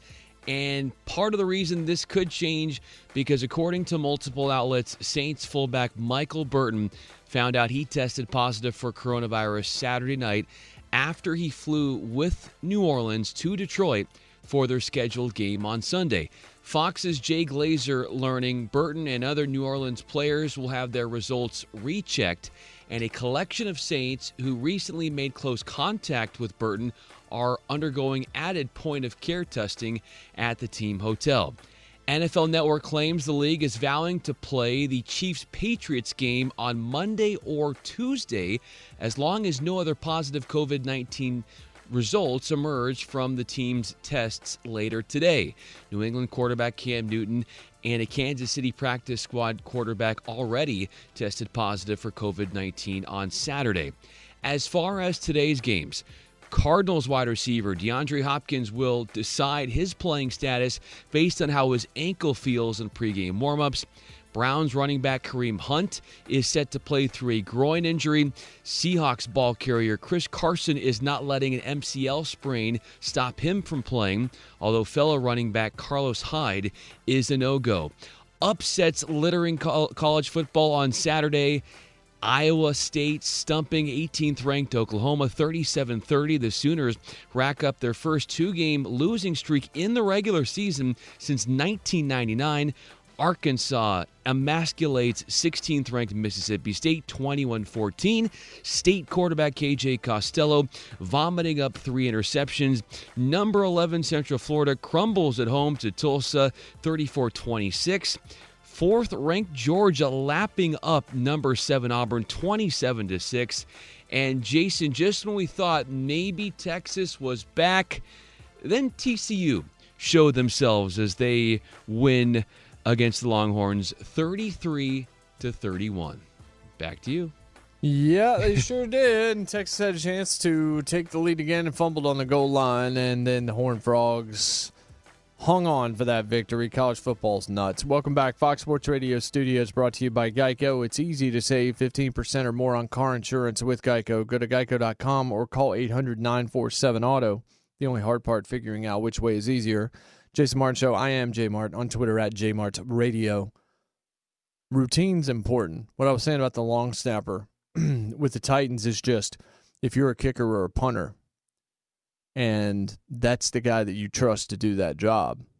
Imagine how that would throw you off mentally and how little does your mental focus have to just waver a degree or two and then that field goal misses or catching the punt goes awry and it goes through the end zone. who knows routine is crucial in a lot of these different situations including your viewing habits and I do think a lot of people that were not diehard NBA fans, but were, hey, I'm tuning in. It's NBA Wednesday night on ESPN or it's Thursday on TNT. I'll tune in, see what's going on. Those folks, when it wasn't on, they just went to something else. And then when it came back, it was just like, hmm. Either they didn't know, or when they found out, it just wasn't all that relevant. Because they, they, maybe they, the other thing is, maybe this whole bubble thing just doesn't feel like a real championship. As as normal as they've tried to make it, it's so unique and different. And I know there are people that will argue it's even harder to win it. Does it matter? Does it feel the same? Or does it feel like an asterisk tournament happening right in front of our eyes? It maybe shouldn't, but the circumstances being so different, it just it's like you're not even watching the same thing you're used to even though the basketball largely, even though the finals haven't been a good example of it, has been great. A lot of these games have been really good. So I don't know what the NBA fix is going to be.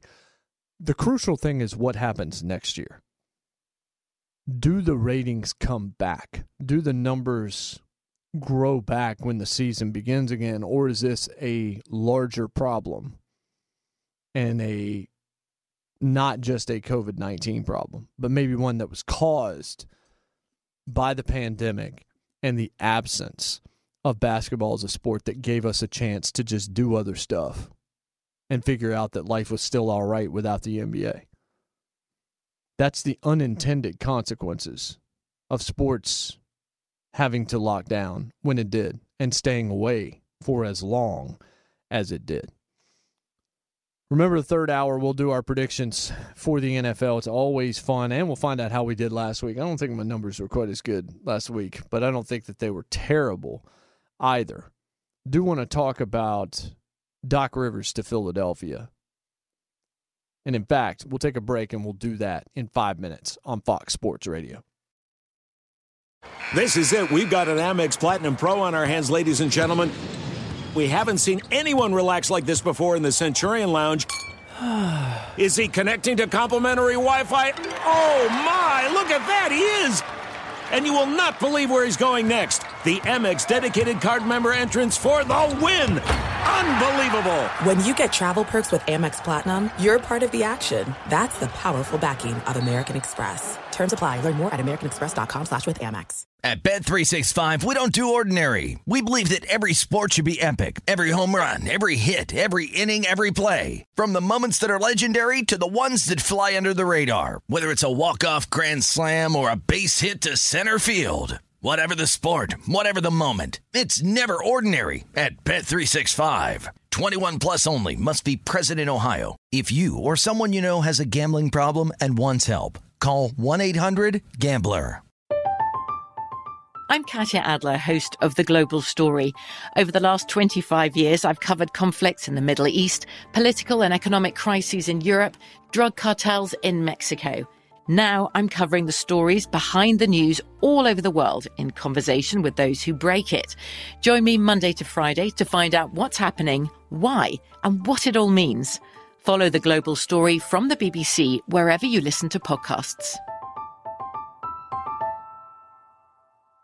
Xfinity has free premium networks for everyone this month, no matter what kind of entertainment you love. Addicted to true crime? Catch killer cases and more spine-tingling shows on A&E Crime Central. Crave adventure? Explore Asian action movies on Hi-YAH. Searching for something extreme? Check out skating, snowboarding, and more on Fuel TV Plus, the global home of action sports. And find crowd-pleasing bops on iHeartRadio's Hit Nation playlist. There's new free shows and movies to love every week. Say free this week in your Xfinity voice remote. How about a little shadow of the season from the Screaming Trees? You got it. I love this album. This is one that probably would have gone would have gonged a lot of people, but not me. Sweet Oblivion. Big fan of this record. Mark Lanegan and the guys. Welcome back, Fox Sports Radio Studios. Brought to you by Geico. We still got another hour. We'll find out how we did in our NFL pick 'em and then we'll do it again like we do every week. And maybe one of the things is, hey, is Lions Saints going to be played? Because that's the news. And we still haven't heard anything different. But fullback Michael Full, uh, Michael Burton, positive COVID nineteen test results after a flight to Detroit with that team. So there is point of care tracing going on at the hotel. Uh, they want to rule out a false positive for Burton. If they don't rule it out, and it turns out to be a legit positive, that might be enough to put a kibosh on the game. It might be. Cam Newton, positive test, but no new positives for the Pats on Saturday. That's good news, but it doesn't mean you're out of the woods. Trust me, I'm in Nashville. I've seen how this has gone all week long with the Titans. And now there's talk of now there needs to be a hard bubble and maybe a 12 game schedule and all sorts of reconfiguring going on. I would say slow your roll there. Talked a lot about the NBA this hour and just what explains the ratings without trying to go down the, the political way, just just looking at it from a a function of when it disappeared and when it came back. The Sixers have a new coach in Doc Rivers. Simmons is still there, at least for now. Joel Embiid is your superstar there those two together should be good. And Tobias Harris and Al Horford, and they've got some guys that you like. But it still feels like they have a roster problem because they have a superstar problem at the top. Is Doc Rivers the guy to address that? Well, Doc Rivers deserves a job. He's a great head coach. He leaves the Clips and he goes to the 76ers. And that's about as good a move as you can make, but I will ask you this questions about uh, about the Sixers. Do you really feel like that the Sixers failings were a function of poor coaching from Brett Brown? Because I don't. I felt sorry for Brett Brown this year when you knew their season was coming to an end just because I don't know what he could have done. I mean, they they're constantly dealing with injuries and trying to manage Embiid's health and Simmons going down and just sort of weirdness that surrounds that roster and the way that team has been built. Last year, remember, it was just like, oh, it's not his fault. They're going to bring him back. Did this year all of a sudden it become his fault? Doesn't mean Rivers can't be better. Doesn't mean Rivers isn't better. It just means that I don't think that it was a coaching problem necessarily with the Sixers, but maybe you just needed the culture to to, to switch up, and Brett Brown can land somewhere else. Rivers is a nice get, no question, and that ought to be fun. And I want to see what he can do with those guys. But I still think there needs to be some turnover and some changeover in that roster. And I, I still don't sense that Ben Simmons will be there for too much longer if you're going to build around one of those guys, I mean, Simmons still needs to work on his shot badly. Embiid has the health issues, but Embiid's the one that I'm betting on because he at least seems to care. He seemed to care more this year than last year about them being great. And watching him at his best, he, he can be among the best players in the league because of what he can do on all sides. Problem is the energy and the health and whether his body is going to allow it and whether or not he's going to be engaged for an entire season. But a good move by the Sixers. We'll talk NFL. Chiefs, how good are they? And why the NFL doesn't have the NBA playoff problem. That's next. Third hour of the program coming to you live from the Fox Sports Radio studios, brought to you by Geico. 15 minutes could save you 15% or more on car insurance. Visit geico.com for a free rate quote. Welcome or welcome back, depending on your circumstance. I'm Jason Martin. This happens to be my show. When you walk in the room, you'll see my name on the door. I'm humbled by that truth. I'm on Twitter at JMartRadio. a lot of interaction from some of you on Twitter tonight. That's been fun. Appreciate it. Continue. Let it ride. Let it keep coming. So we spent a good bit of the last hour talking about the NBA and just the ratings trouble and the difficulties that the league faces going forward. Now, let me talk about the NFL. And coming up next segment, this will probably be a little bit of a shorter segment just to make sure we have enough time to get a nice detailed look at everything that will happen on Sunday. Maybe not quite as short as usual just because there's going to be a few less games, but the difference between the NFL and the NBA, I think, really becomes clear when you look at Monday night Game of the year Chiefs Ravens. Folks, the Ravens were not in the Chiefs class in that game. The last two losses for Lamar Jackson, he struggled. After this game, the last two losses were the Titans in the playoffs and the Chiefs on Monday.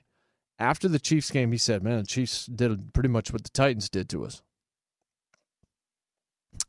That's dangerous if it's true.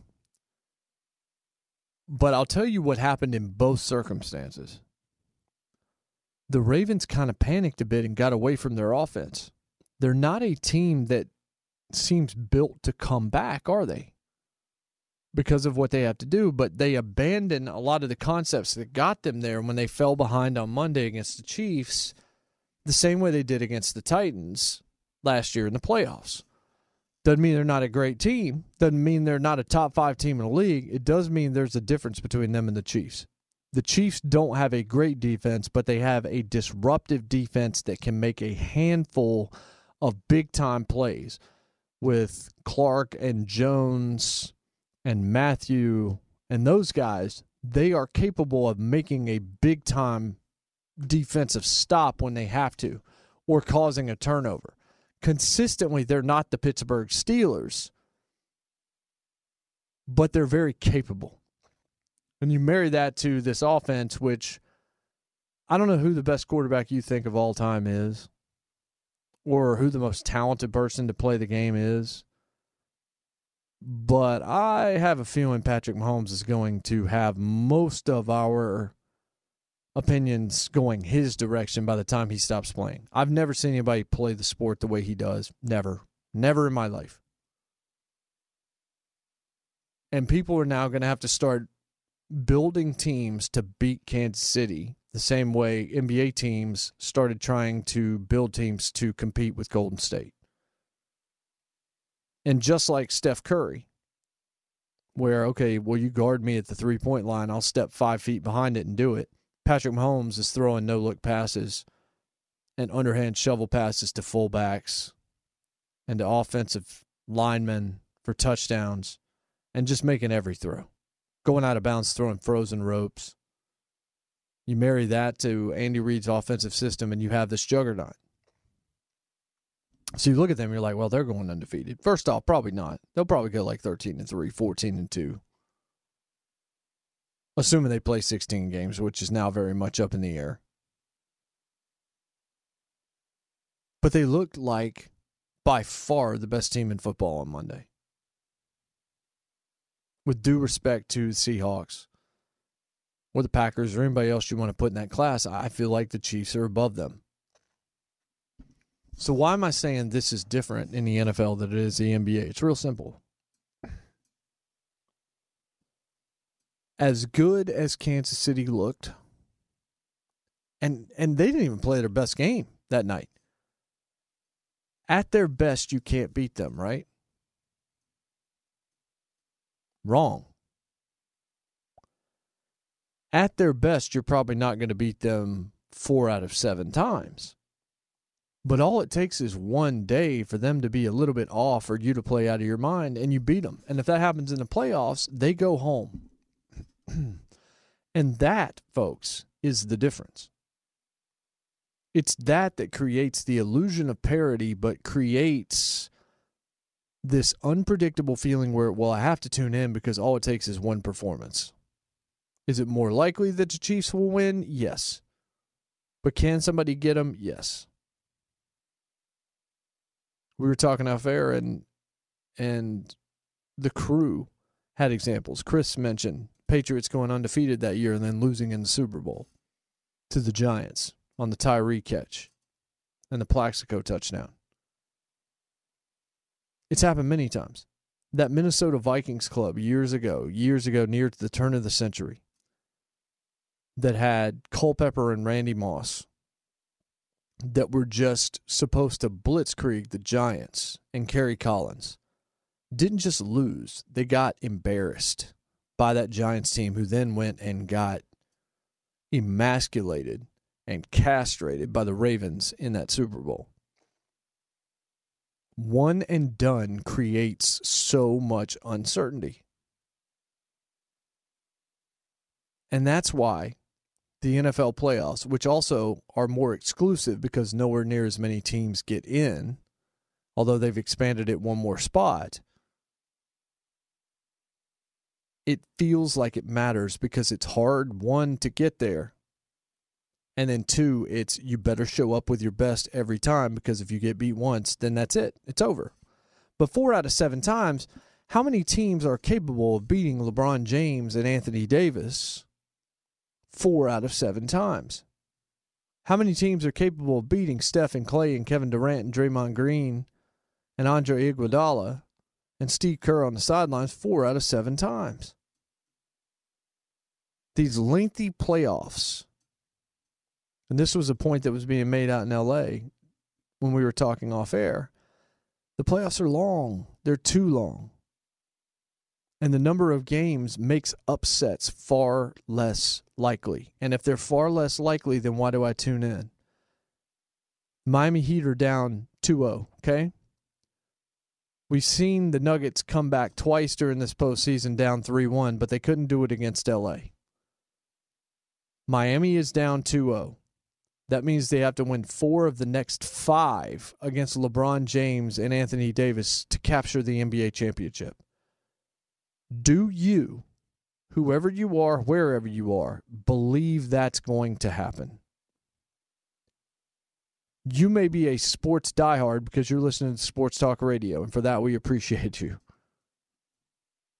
But if you're not a sports diehard, and maybe even if you are, what is your rationale and your driving force and your motivation to feel the need to watch any of the next two, three, or maybe even four games? Now, if it gets to 3 3, everybody's watching game seven.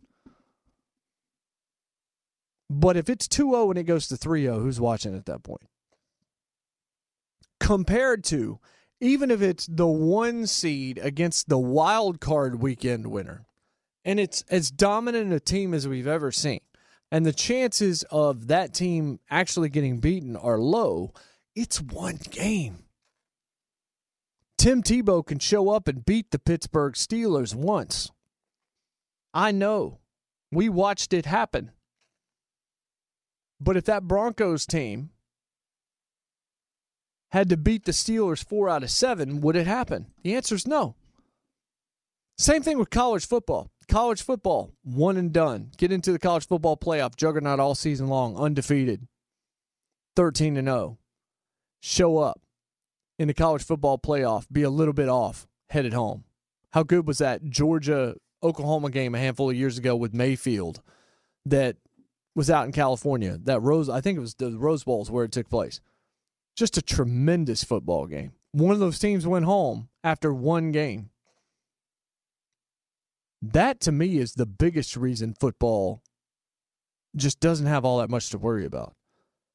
Because the playoffs are always going to be must see. Are the NBA playoffs must see for a casual or moderate sports watcher? I don't think so. Why are golf majors so fascinating? Because golf's really hard and it doesn't take much for somebody at the top of the leaderboard to tank. And there's so many ways that it can go. In the NBA, at the beginning of the season, what did people think? Lakers or, or Clippers after the Lakers and Clippers met. We didn't even get that ladder because the Clippers lost. But at 2 0, what's the point in watching the next five games? Knowing that Miami has to win 80% of the remaining games to win the NBA championship. What's the fix? Because I don't think you're going to limit the number of playoff games. But if you want to create parity and create unpredictability and create a must see FOMO kind of attitude that we all search for and want in our entertainment, then you do need to look at the fact that these series are too long for that FOMO to happen when you get to the highest levels. Maybe you just want the best teams playing at the end. I can understand that. But is the NCAA tournament better because of the finals or because of the first weekend? I argue that it's bad for upsets because then when you get to the final four, you're not as excited to watch it because you don't have the blue bloods. You you think you want upsets. What you really want is Duke to almost lose but get through. Because then you can hate Duke in the final four. So there's a lot of things to look at, but best 4 out of 7, I think that might be the biggest problem for the NBA because it makes it so much more difficult for an underdog to actually enter the mindset of the fans in a way where they say that team could actually win this series. Remember when Portland went up on LA 1 0 and people were like, ah, maybe they're going to sweep the Lakers? Uh, no, they lost in five. Because in the NBA, most, and I mean the vast majority of the time, the best team always wins outside of injury.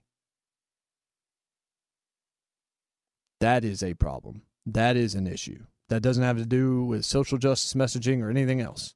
And all of that has some rationale, all of that. You can make those arguments. I think the length of the playoffs and the four out of seven scenario is the biggest reason why I don't have any interest in watching the rest of this Heat, Heat Lakers series because what's the point? I'm going to go catch up on a television series. I'm going to write something. I'm going to watch the NFL. I'm on Twitter at JMartRadio. Tell me I'm wrong. I think on this one I'm dead right. Actually, I think most things when I say something on the radio, hopefully I'm dead right. We'll find out how right I was and how right the rest of the crew was in our NFL predictions from last week, and then we'll predict the rest of the NFL schedule for week four when we come back in five minutes on Fox Sports Radio.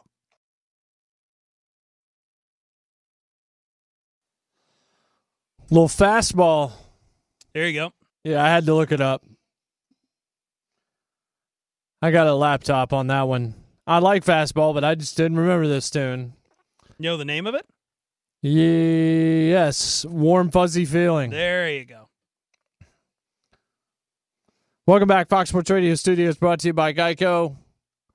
Jason Martin Show. I'm Jason Martin. See how that works. I'm on Twitter at JMartRadio. All right.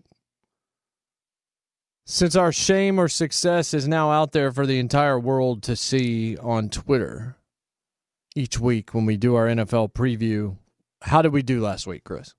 All right, so once again, we've got a loggerhead. Everyone's been doing really well. Everyone's still in the black, so all the mics are on here. Uh, myself, Eric, and Brian Fenley, we all went 10, 4, and 1 last week. I have to cl- include the, uh, I don't know how to count the tie. Do we count that as a loss for everyone? Do we count it as a tie for everyone? Mm, I don't think you count it for a loss. Yeah, that's that's why the Maybe uh, you count it for a tie. Yeah, so 10, 10 4 and 1. J Mart, you're not far behind 9 5 and 1. Uh, we all the one game we all had wrong was the Arizona Detroit game, which fair. Yeah, it's the Lions. uh, Brian Fenley was the only one to get Chicago over Atlanta, which felt a little fugazi there, but you know what? Take your win where you can.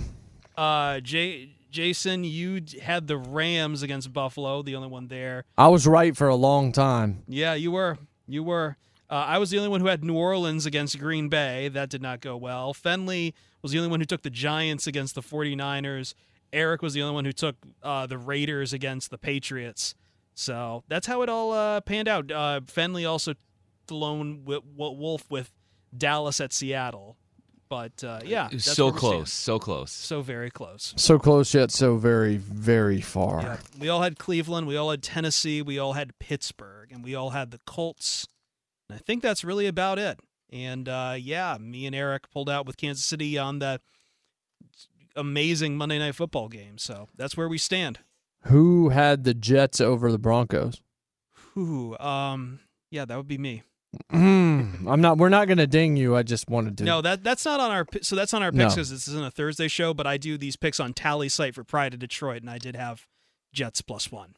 I just don't know how Adam how Adam Gase is still employed. All right, let's take a look at the games that are being played, or that at least right now we think are being played this week as we move into Week Four, beginning in Cincinnati. Jaguars at Bengals. Well, the Bengals coming off a tie, which for most Bengals fans always feels like a win against the Jaguars. They've come down to earth a little bit in terms of efficiency. We already know what the record is there. Not exactly a great. This is not a great weekend of of football in terms of matchups. Last week was grade A. This is uh, uh, expired meat compared to that, especially taking off the games that we're taking off the board. But Jacksonville at Cincinnati, I don't want to pick first. Someone else go. Uh, I'm gonna I'm gonna go with Joe Burrow, guys. He's I mean I was thinking back about the first three games of his career. He's not far from being three and zero. I mean I know he's running for his life. He got absolutely destroyed last week. I forget who hit him, but he got popped. Oh yeah, that was Um, nasty. But I mean, they took they took the Chargers to OT. He had a lead, I want to say, very very late in the game against the Browns, and then he tied the the Eagles last week. So I mean, he's very close to three and zero. Um, but I'm gonna go with he gets his first win against the Jaguars this week. Who's next? Uh, I'm I'm really thinking hard about this one. I want to lean that way, but you know I'm, I'm looking up efficiency numbers and yeah, I feel like the the Bengals they've been getting closer. They've been getting a, a little closer. Meanwhile, Jacksonville they do seem to be trending in the wrong way. So I, I'm going to take the Bengals.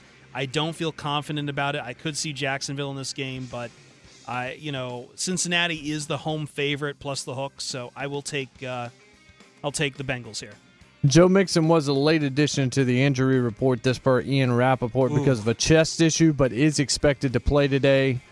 Uh, injury described as very minor, so that shouldn't really affect uh, too much. All right, Finley, I'll go last. What do you got? The Bengals seem to be the sexy pick here, but their offensive line is not any more powerful than setting up five soda cans and having them try to block for Joe Burrow. I've got That's the true. Jags here, guys. I know it's uh, not a trendy pick, but I see a bounce back game for Jacksonville. All right. Well, they beat the Colts. They lost to the Titans, and then looked good at all against the Dolphins. I'm going to go with. I'm going to make it three against one. I'm going to. I believe a little bit more right now in Cincinnati, even though the offensive line scares me, and Jacksonville does have some defenders that can get to the quarterback, so that does worry me. But I'll take. I'll take Joe Burrow. Uh, overcoming the team that he plays for, or the history of the team that he plays for, and getting it done. Cleveland at Dallas. Okay. I'll go first on this one. Browns have quietly been playing better football, but Dallas is a really good team. You hear about La'el Collins, his season's over, just added to the list of injury woes for the Cowboys. I'll take Dak, Dak Prescott at home. Uh, even though I, I don't hate Cleveland at all, they still continue to make headlines for saying stuff instead of doing stuff, which happened again this week. I'll take the Cowboys. I've been racking my brain on this one a little bit because I look at Dallas's schedule so far and what it's all been close games. The one win they've had was against the Falcons. We've seen what the Falcons have been doing nonstop since that time. Meanwhile, for the Browns, I mean they they got beat around by the Ravens and then they've beaten the Bengals and the Washington football team. Not not great resumes to go off either way. I'm just seeing what I've got here. Uh, Eric, why, why don't you go while I look this up? I'm gonna- I'm Well, I mean, think about it. Well, let me No, say this I about found the out, Cowboys. yeah. Their two losses are against the Rams, a pretty good football team, and the Seahawks, a very good football team. Yeah, we're just and they doing were close in both those games. We're, we, we've we've gone into the college football sphere of Right. quality have, losses yes. now. So yeah, you know what? I'll, I'll take Dallas here. I'll, I'll take Dallas as well. Yeah, I'm gonna go Dallas as well. Jason just pointed out. I mean, they, even the Rams game when they lost, it was a very it was a questionable call at the end, kind of flipped things. Um, they benefited from the the Falcons collapse, and then they lost to a very good Seahawks team, which they were also in the game until the very end of the game. So I'm gonna go with Cowboys over the the Browns. I I got Cowboys too. I think the only successful thing Baker Mayfield's going to do in that Dallas stadium is film another commercial in a stadium. He Feels he like is all Finley's over TV, got right? like, yeah, he is. Like my wife's like, is that Baker Mayfield again? It's like, yeah, it is. It's another progressive ad or it's a Hulu ad or whatever. I think Finley has like bullet points of like one-liners for each game. I look forward to his just because he's going to say something uh, borderline mean about the team that he's going to pick against. Saints at Lions. Is it going to happen? That's the first prediction. Whew, uh, oh man. Um, I, I listen. You you get on a plane. That's a pe- that's a, a petri dish scenario. Yep. Like that's what worries me the most about this. And you look who he sat. You know, technically from what I was reading, he was sitting. You know, Alvin Kamara we- being one of the guys being retested. I I'm leaning almost. I would say fifty one percent towards no. Fifty one percent. But uh, I, I'll still pick the game. I will still and with six starters out, I, I I already took New Orleans in my Tallysight, but I feel like I'm starting to lean Detroit. I don't know if I can go the full way there. Uh man, I I'll, I'll take New Orleans, and I'm not going to feel good about it. That was painful for you, I could tell. I- Eric? I'm gonna go with the game does happen, guys, and it does happen, and it ends in a Detroit Lions win. Yeah, Finley? I'm going with New Orleans. That's if they play. And you know what? I have a funny thing for the next matchup, so I'll hold on and wait for that. That's a tease. yes. I look forward to that. A little bit of a letdown not to have one here. Lions cornerback Desmond Trufant expected to play today. Saints, no Michael Thomas. Trufant has not played since the opener for the Lions. I'll take the Saints as well. I've seen all week what's happened being here at the epicenter of COVID in the NFL in Nashville. I really believe this game doesn't happen. I think this game gets postponed. The only way it doesn't is, is if it's a false positive and there's nothing wrong. If he's positive, I don't think they play. Not after having traveled there. I just think they're going to look at that and say that's just a disaster waiting to happen. Let's wait a day or two. Maybe they try to get both the New England Kansas City and that game in on Tuesday. We don't know for sure, but I'm going to say the game does not get played. If it does get played, I will take New Orleans. Seattle at Miami, I'll take the Seahawks. I'll make that one easy. Yes, easy easy for that one for me as well. I'll take the Seahawks. Yeah, I'm gonna go Seahawks too, but I'm gonna say I think it'll be a little closer than most people are, are gonna give them credit for. The Dolphins they played really hard. I, I've surprisingly watched a good amount of Dolphins football. I mean, probably because the Bills played them early and they had a Thursday night game, but they, they get after it, man. They're, the effort's there, and they just they just can't pull out the win, you know. But um, I'm gonna go Seahawks over Dolphins in a closer game than most would expect. Dolphins are the most overrated team that shouldn't even be overrated, and few even consider them overrated, but they are not really that good at all, and they don't deserve any credit here. I'm going Seahawks, and it is going to be a true bloodbath, Jason. An absolute Uh. bloodbath. Hopefully, it'll be season one True Blood, not season five. Los Angeles Chargers at Tampa Bay Buccaneers. Interesting matchup. A rookie quarterback against maybe the greatest quarterback of all time. Tampa Bay's offense coming around a little bit. The Chargers are pesky, but they lost Melvin Ingram. They don't have Derwin James. I just feel like this is a kind of game where Tom Brady can pick apart a defense that's reeling a little bit, missing some key contributors, and you got a rookie quarterback. I just my instinct tells me the Bucs beat the Chargers. Chargers having to come west to east as well. Yeah, that that west to east always is a killer, and Justin Herbert, you know, I, I too early to throw him into the fire right now. I've got the Buccaneers, but I do ha- I do like on the Vegas side of this. I I kind of like Chargers a little. I like this game a little closer. I think Tampa Bay. We're still learning some of their weaknesses, but I don't think the Chargers are going to be the one to pull out those weaknesses just yet. Yeah, I I'm going to go Tampa Bay over the Chargers here. Um, I, I the defense I think is going to give Herbert some problems tomorrow, and it's a big west to east trip, like we said earlier, and and Tom I think is finding a little bit of a groove here, but I think it's going to be a, a, a defensive flex for the the Buccaneers on the Chargers. I think Joshua Kelley is going to run rampant, although I think Herbert will puke in this game, and not literally, of course. It's going to be Bucs big. I'm a little Well, worried go. now. We've got we've got three games where we're all taking the same side now. Uh, yeah, that and and when you're on Finley's side, you really have to be. Yeah. you have to be kind of cautious. You're like a Wallenda at that point, trying to cross the the Grand Canyon. Baltimore at Washington. I mean, seriously, is there a hangover here? Is the only question. Washington does have a, a little bit of a pesky defense. I don't think they're ready for this challenge. I think this is exactly if you're Lamar Jackson, what you want is a team you should beat, and I think Baltimore will win. This is one of these games where I always enjoy Vegas lines almost more than the actual game itself because Baltimore, I believe, last I looked, was laying 13 points. That's a huge spread. That for the NFL, that's huge. It's Mhm. becoming a little more common in the NFL. It's definitely still not, you know, we're not still not talking college football lines these days, but yeah, that's it's Baltimore. Yeah, we're gonna, I'm going to go Lamar Jackson with a rebound game here, guys. You know, just to mix it up a little bit, I think that Lamar Jackson is a guy that gets rattled mentally, especially after a down game. See that this could be a chance for the Washington football team to capitalize and they can eat him alive in the backfield with that defensive line. I'm going Washington here, going wild, guys, with an upset. I don't know if he's rattled after a loss, but he's rattled when things don't go well early in games, and his offense just seems like they abandon what they do. That's what we saw against Kansas City. Arizona at Carolina. Looks like DeAndre Hopkins is probably going to play. I'll go last on this one. Chris, who you got? Uh, I'm gonna take I'm gonna take the uh, the Cardinals. Listen, they there's no way about it. Kyler Murray gave away three turnovers against the Lions. That's a big reason why the Lions won last week. That's also a big reason why the the Cardinals lost. On the flip side of that, Kyler Murray, he's young. He's gonna have those kind of games, but he when he's got a weapon like Hopkins over there, it's really hard to stop that offense. And Carolina's still feeling themselves. I've got the Cardinals.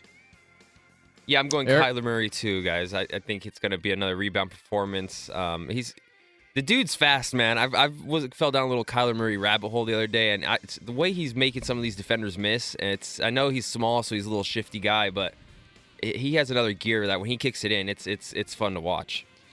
The Panthers are the fastest improving team in the NFL after that win last weekend, and Kyler Murray was exposed last weekend, so I'm going Carolina here.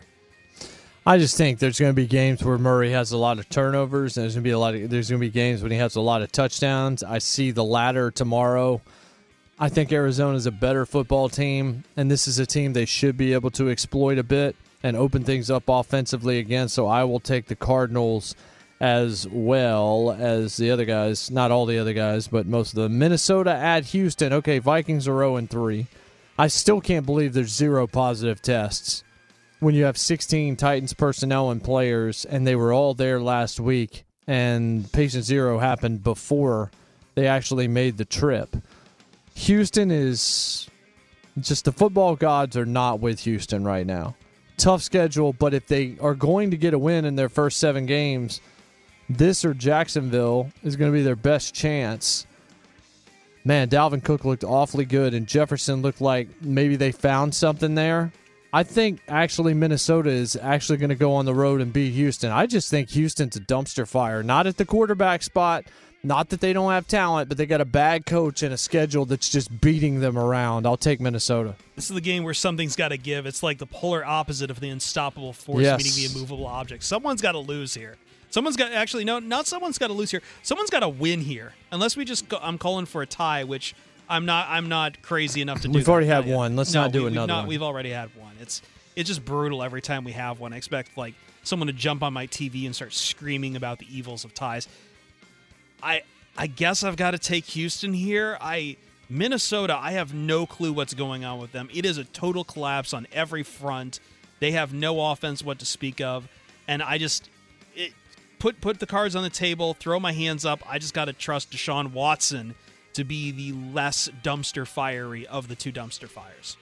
Yeah, I'm, I'm picking more Deshaun Watson than the Texans. I'm picking Deshaun Watson to beat Kirk Cousins pretty much primarily here. I don't have faith in anybody besides Deshaun Watson in this game. You guys know how astute I was in saying the Vikings were going to win the Super Bowl. I'm not ready to run away from that just yet. I think they've got something. I know they're dealing with a lot of injuries, and you could put Chris P and I out there receiving for Houston, and we might be actually playing in the game. I just don't know who else they have to throw it to. Well, that becomes a problem. But I mean, last week Dalvin Cook had 181 yards rushing, and a rookie receiver out of LSU looks like he could be another great receiver out of that university in the NFL. And Jefferson, I think they might have found their number two guy to go with Adam Thielen as a receiver going forward. That's why I feel better. I think their offense actually showed up last week, and, and maybe they figured out what they can do here. Giants at Rams. Giants are an awful football team absolutely dreadful. The Rams are not. I'll take the Rams. That's my rationale, and I'm sticking to it. Yeah, Rams. I'm looking for this game. I've completely forgot. Venley, Yeah, so I'm with you. I think the Rams are going to win, and Danny Dimes, you know, I don't understand why he's still a quarterback. I keep looking at Eli Manning posting selfies of him in a gym. One he just tweeted yesterday, working out in khakis again.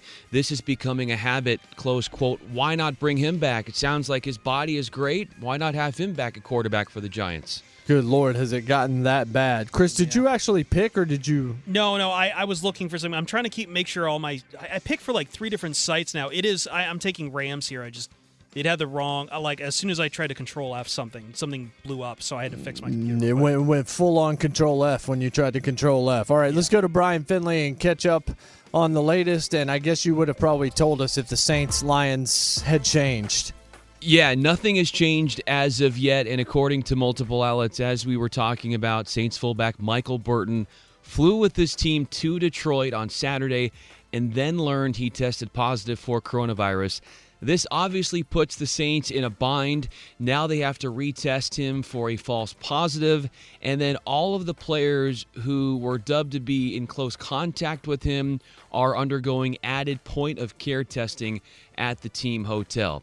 NFL Network claims the league hopes to move the Chiefs Patriots game to Monday or Tuesday as long as no other COVID 19 positive test results emerge from the team's tests later today. Doesn't that seem unlikely, though, Brian?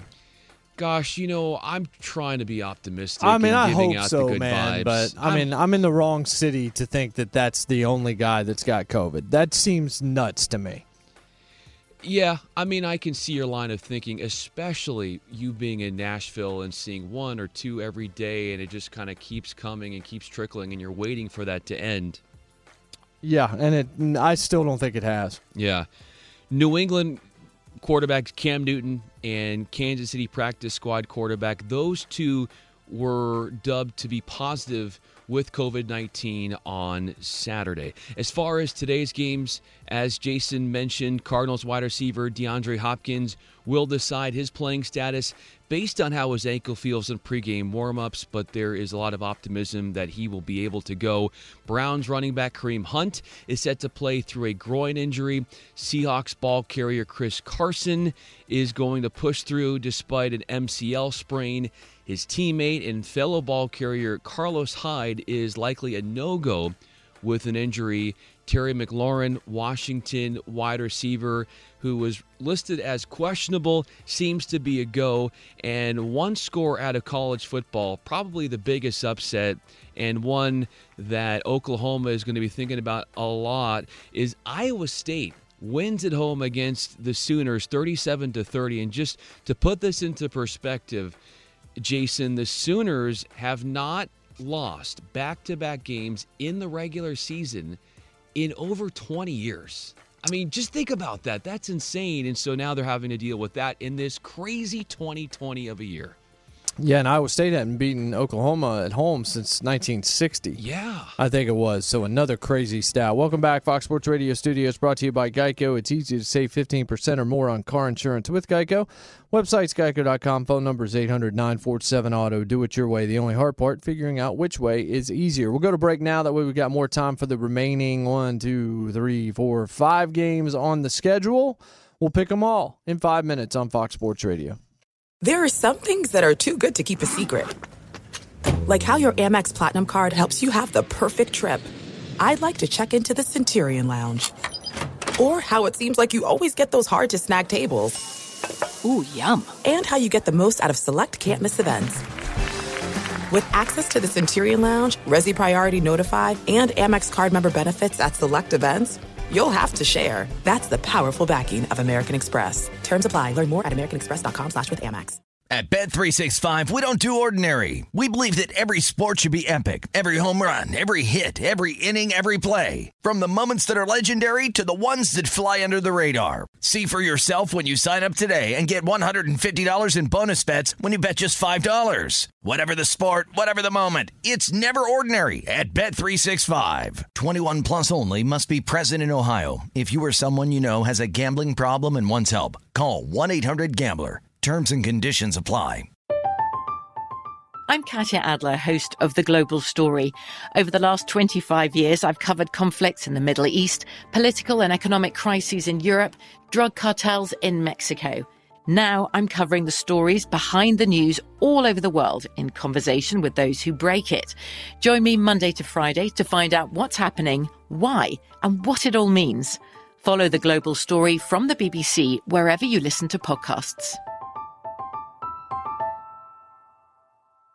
Xfinity has free premium networks for everyone this month, no matter what kind of entertainment you love. Addicted to true crime? Catch killer cases and more spine-tingling shows on A&E Crime Central. Crave adventure? Explore Asian action movies on Hi-YAH. Searching for something extreme? Check out skating, snowboarding, and more on Fuel TV Plus, the global home of action sports. And find crowd-pleasing bops on iHeartRadio's Hit Nation playlist. There's new free shows and movies to love every week. Say free this week in your Xfinity voice remote.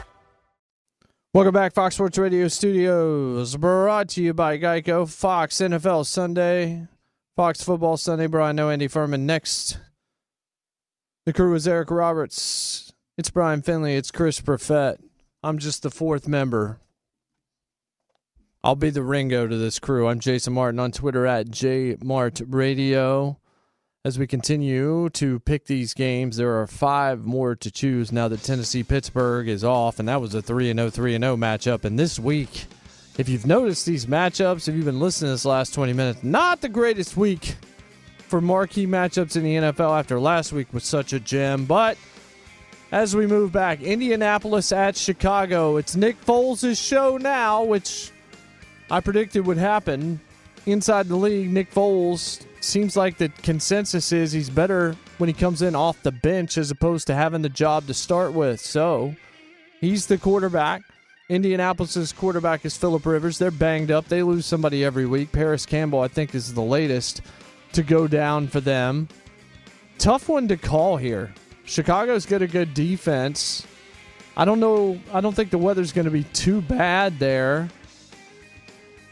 I don't know. I, I don't know how I feel about either one of these teams right now, quite frankly. So I'm just gonna go with my go with my heart and say the Colts will beat the Bears.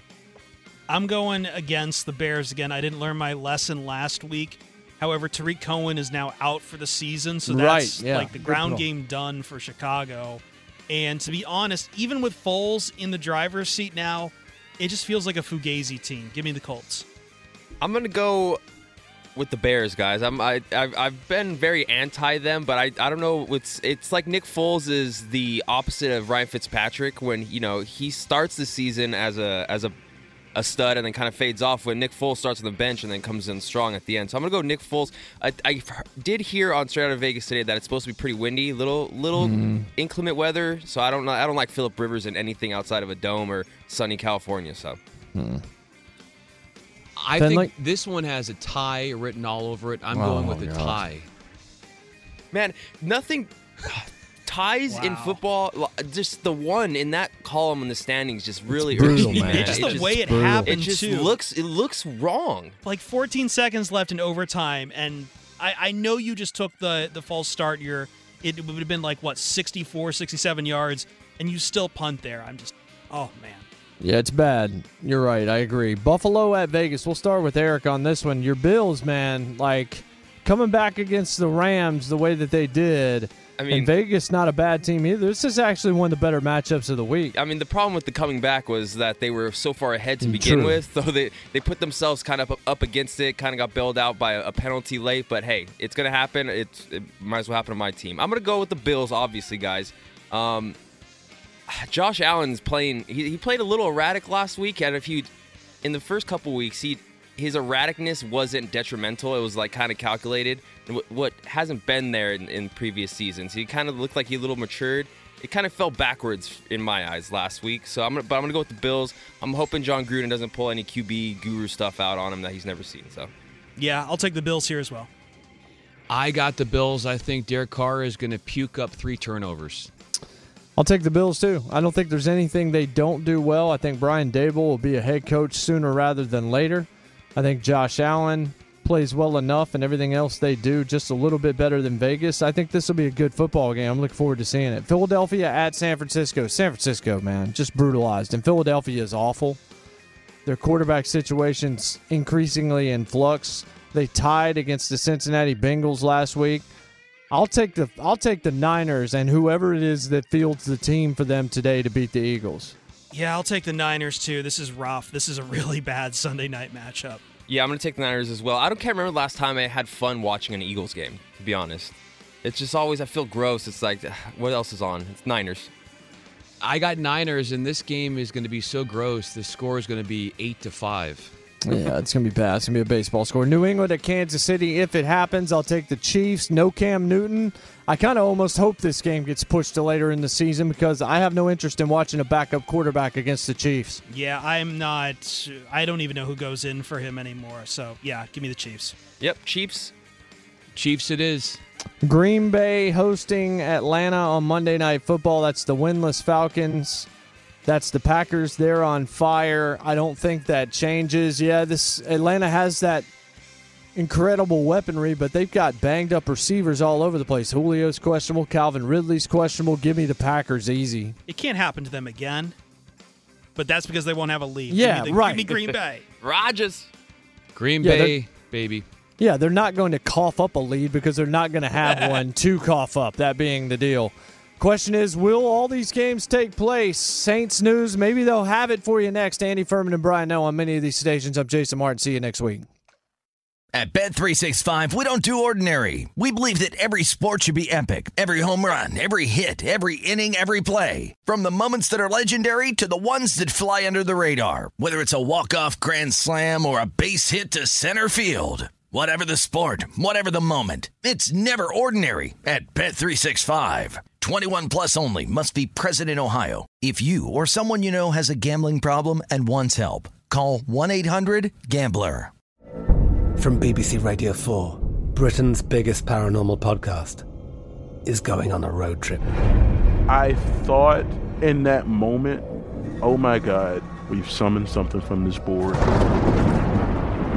This is Uncanny USA. He says, Somebody's in the house, and I screamed. Listen to Uncanny USA wherever you get your BBC podcasts, if you dare.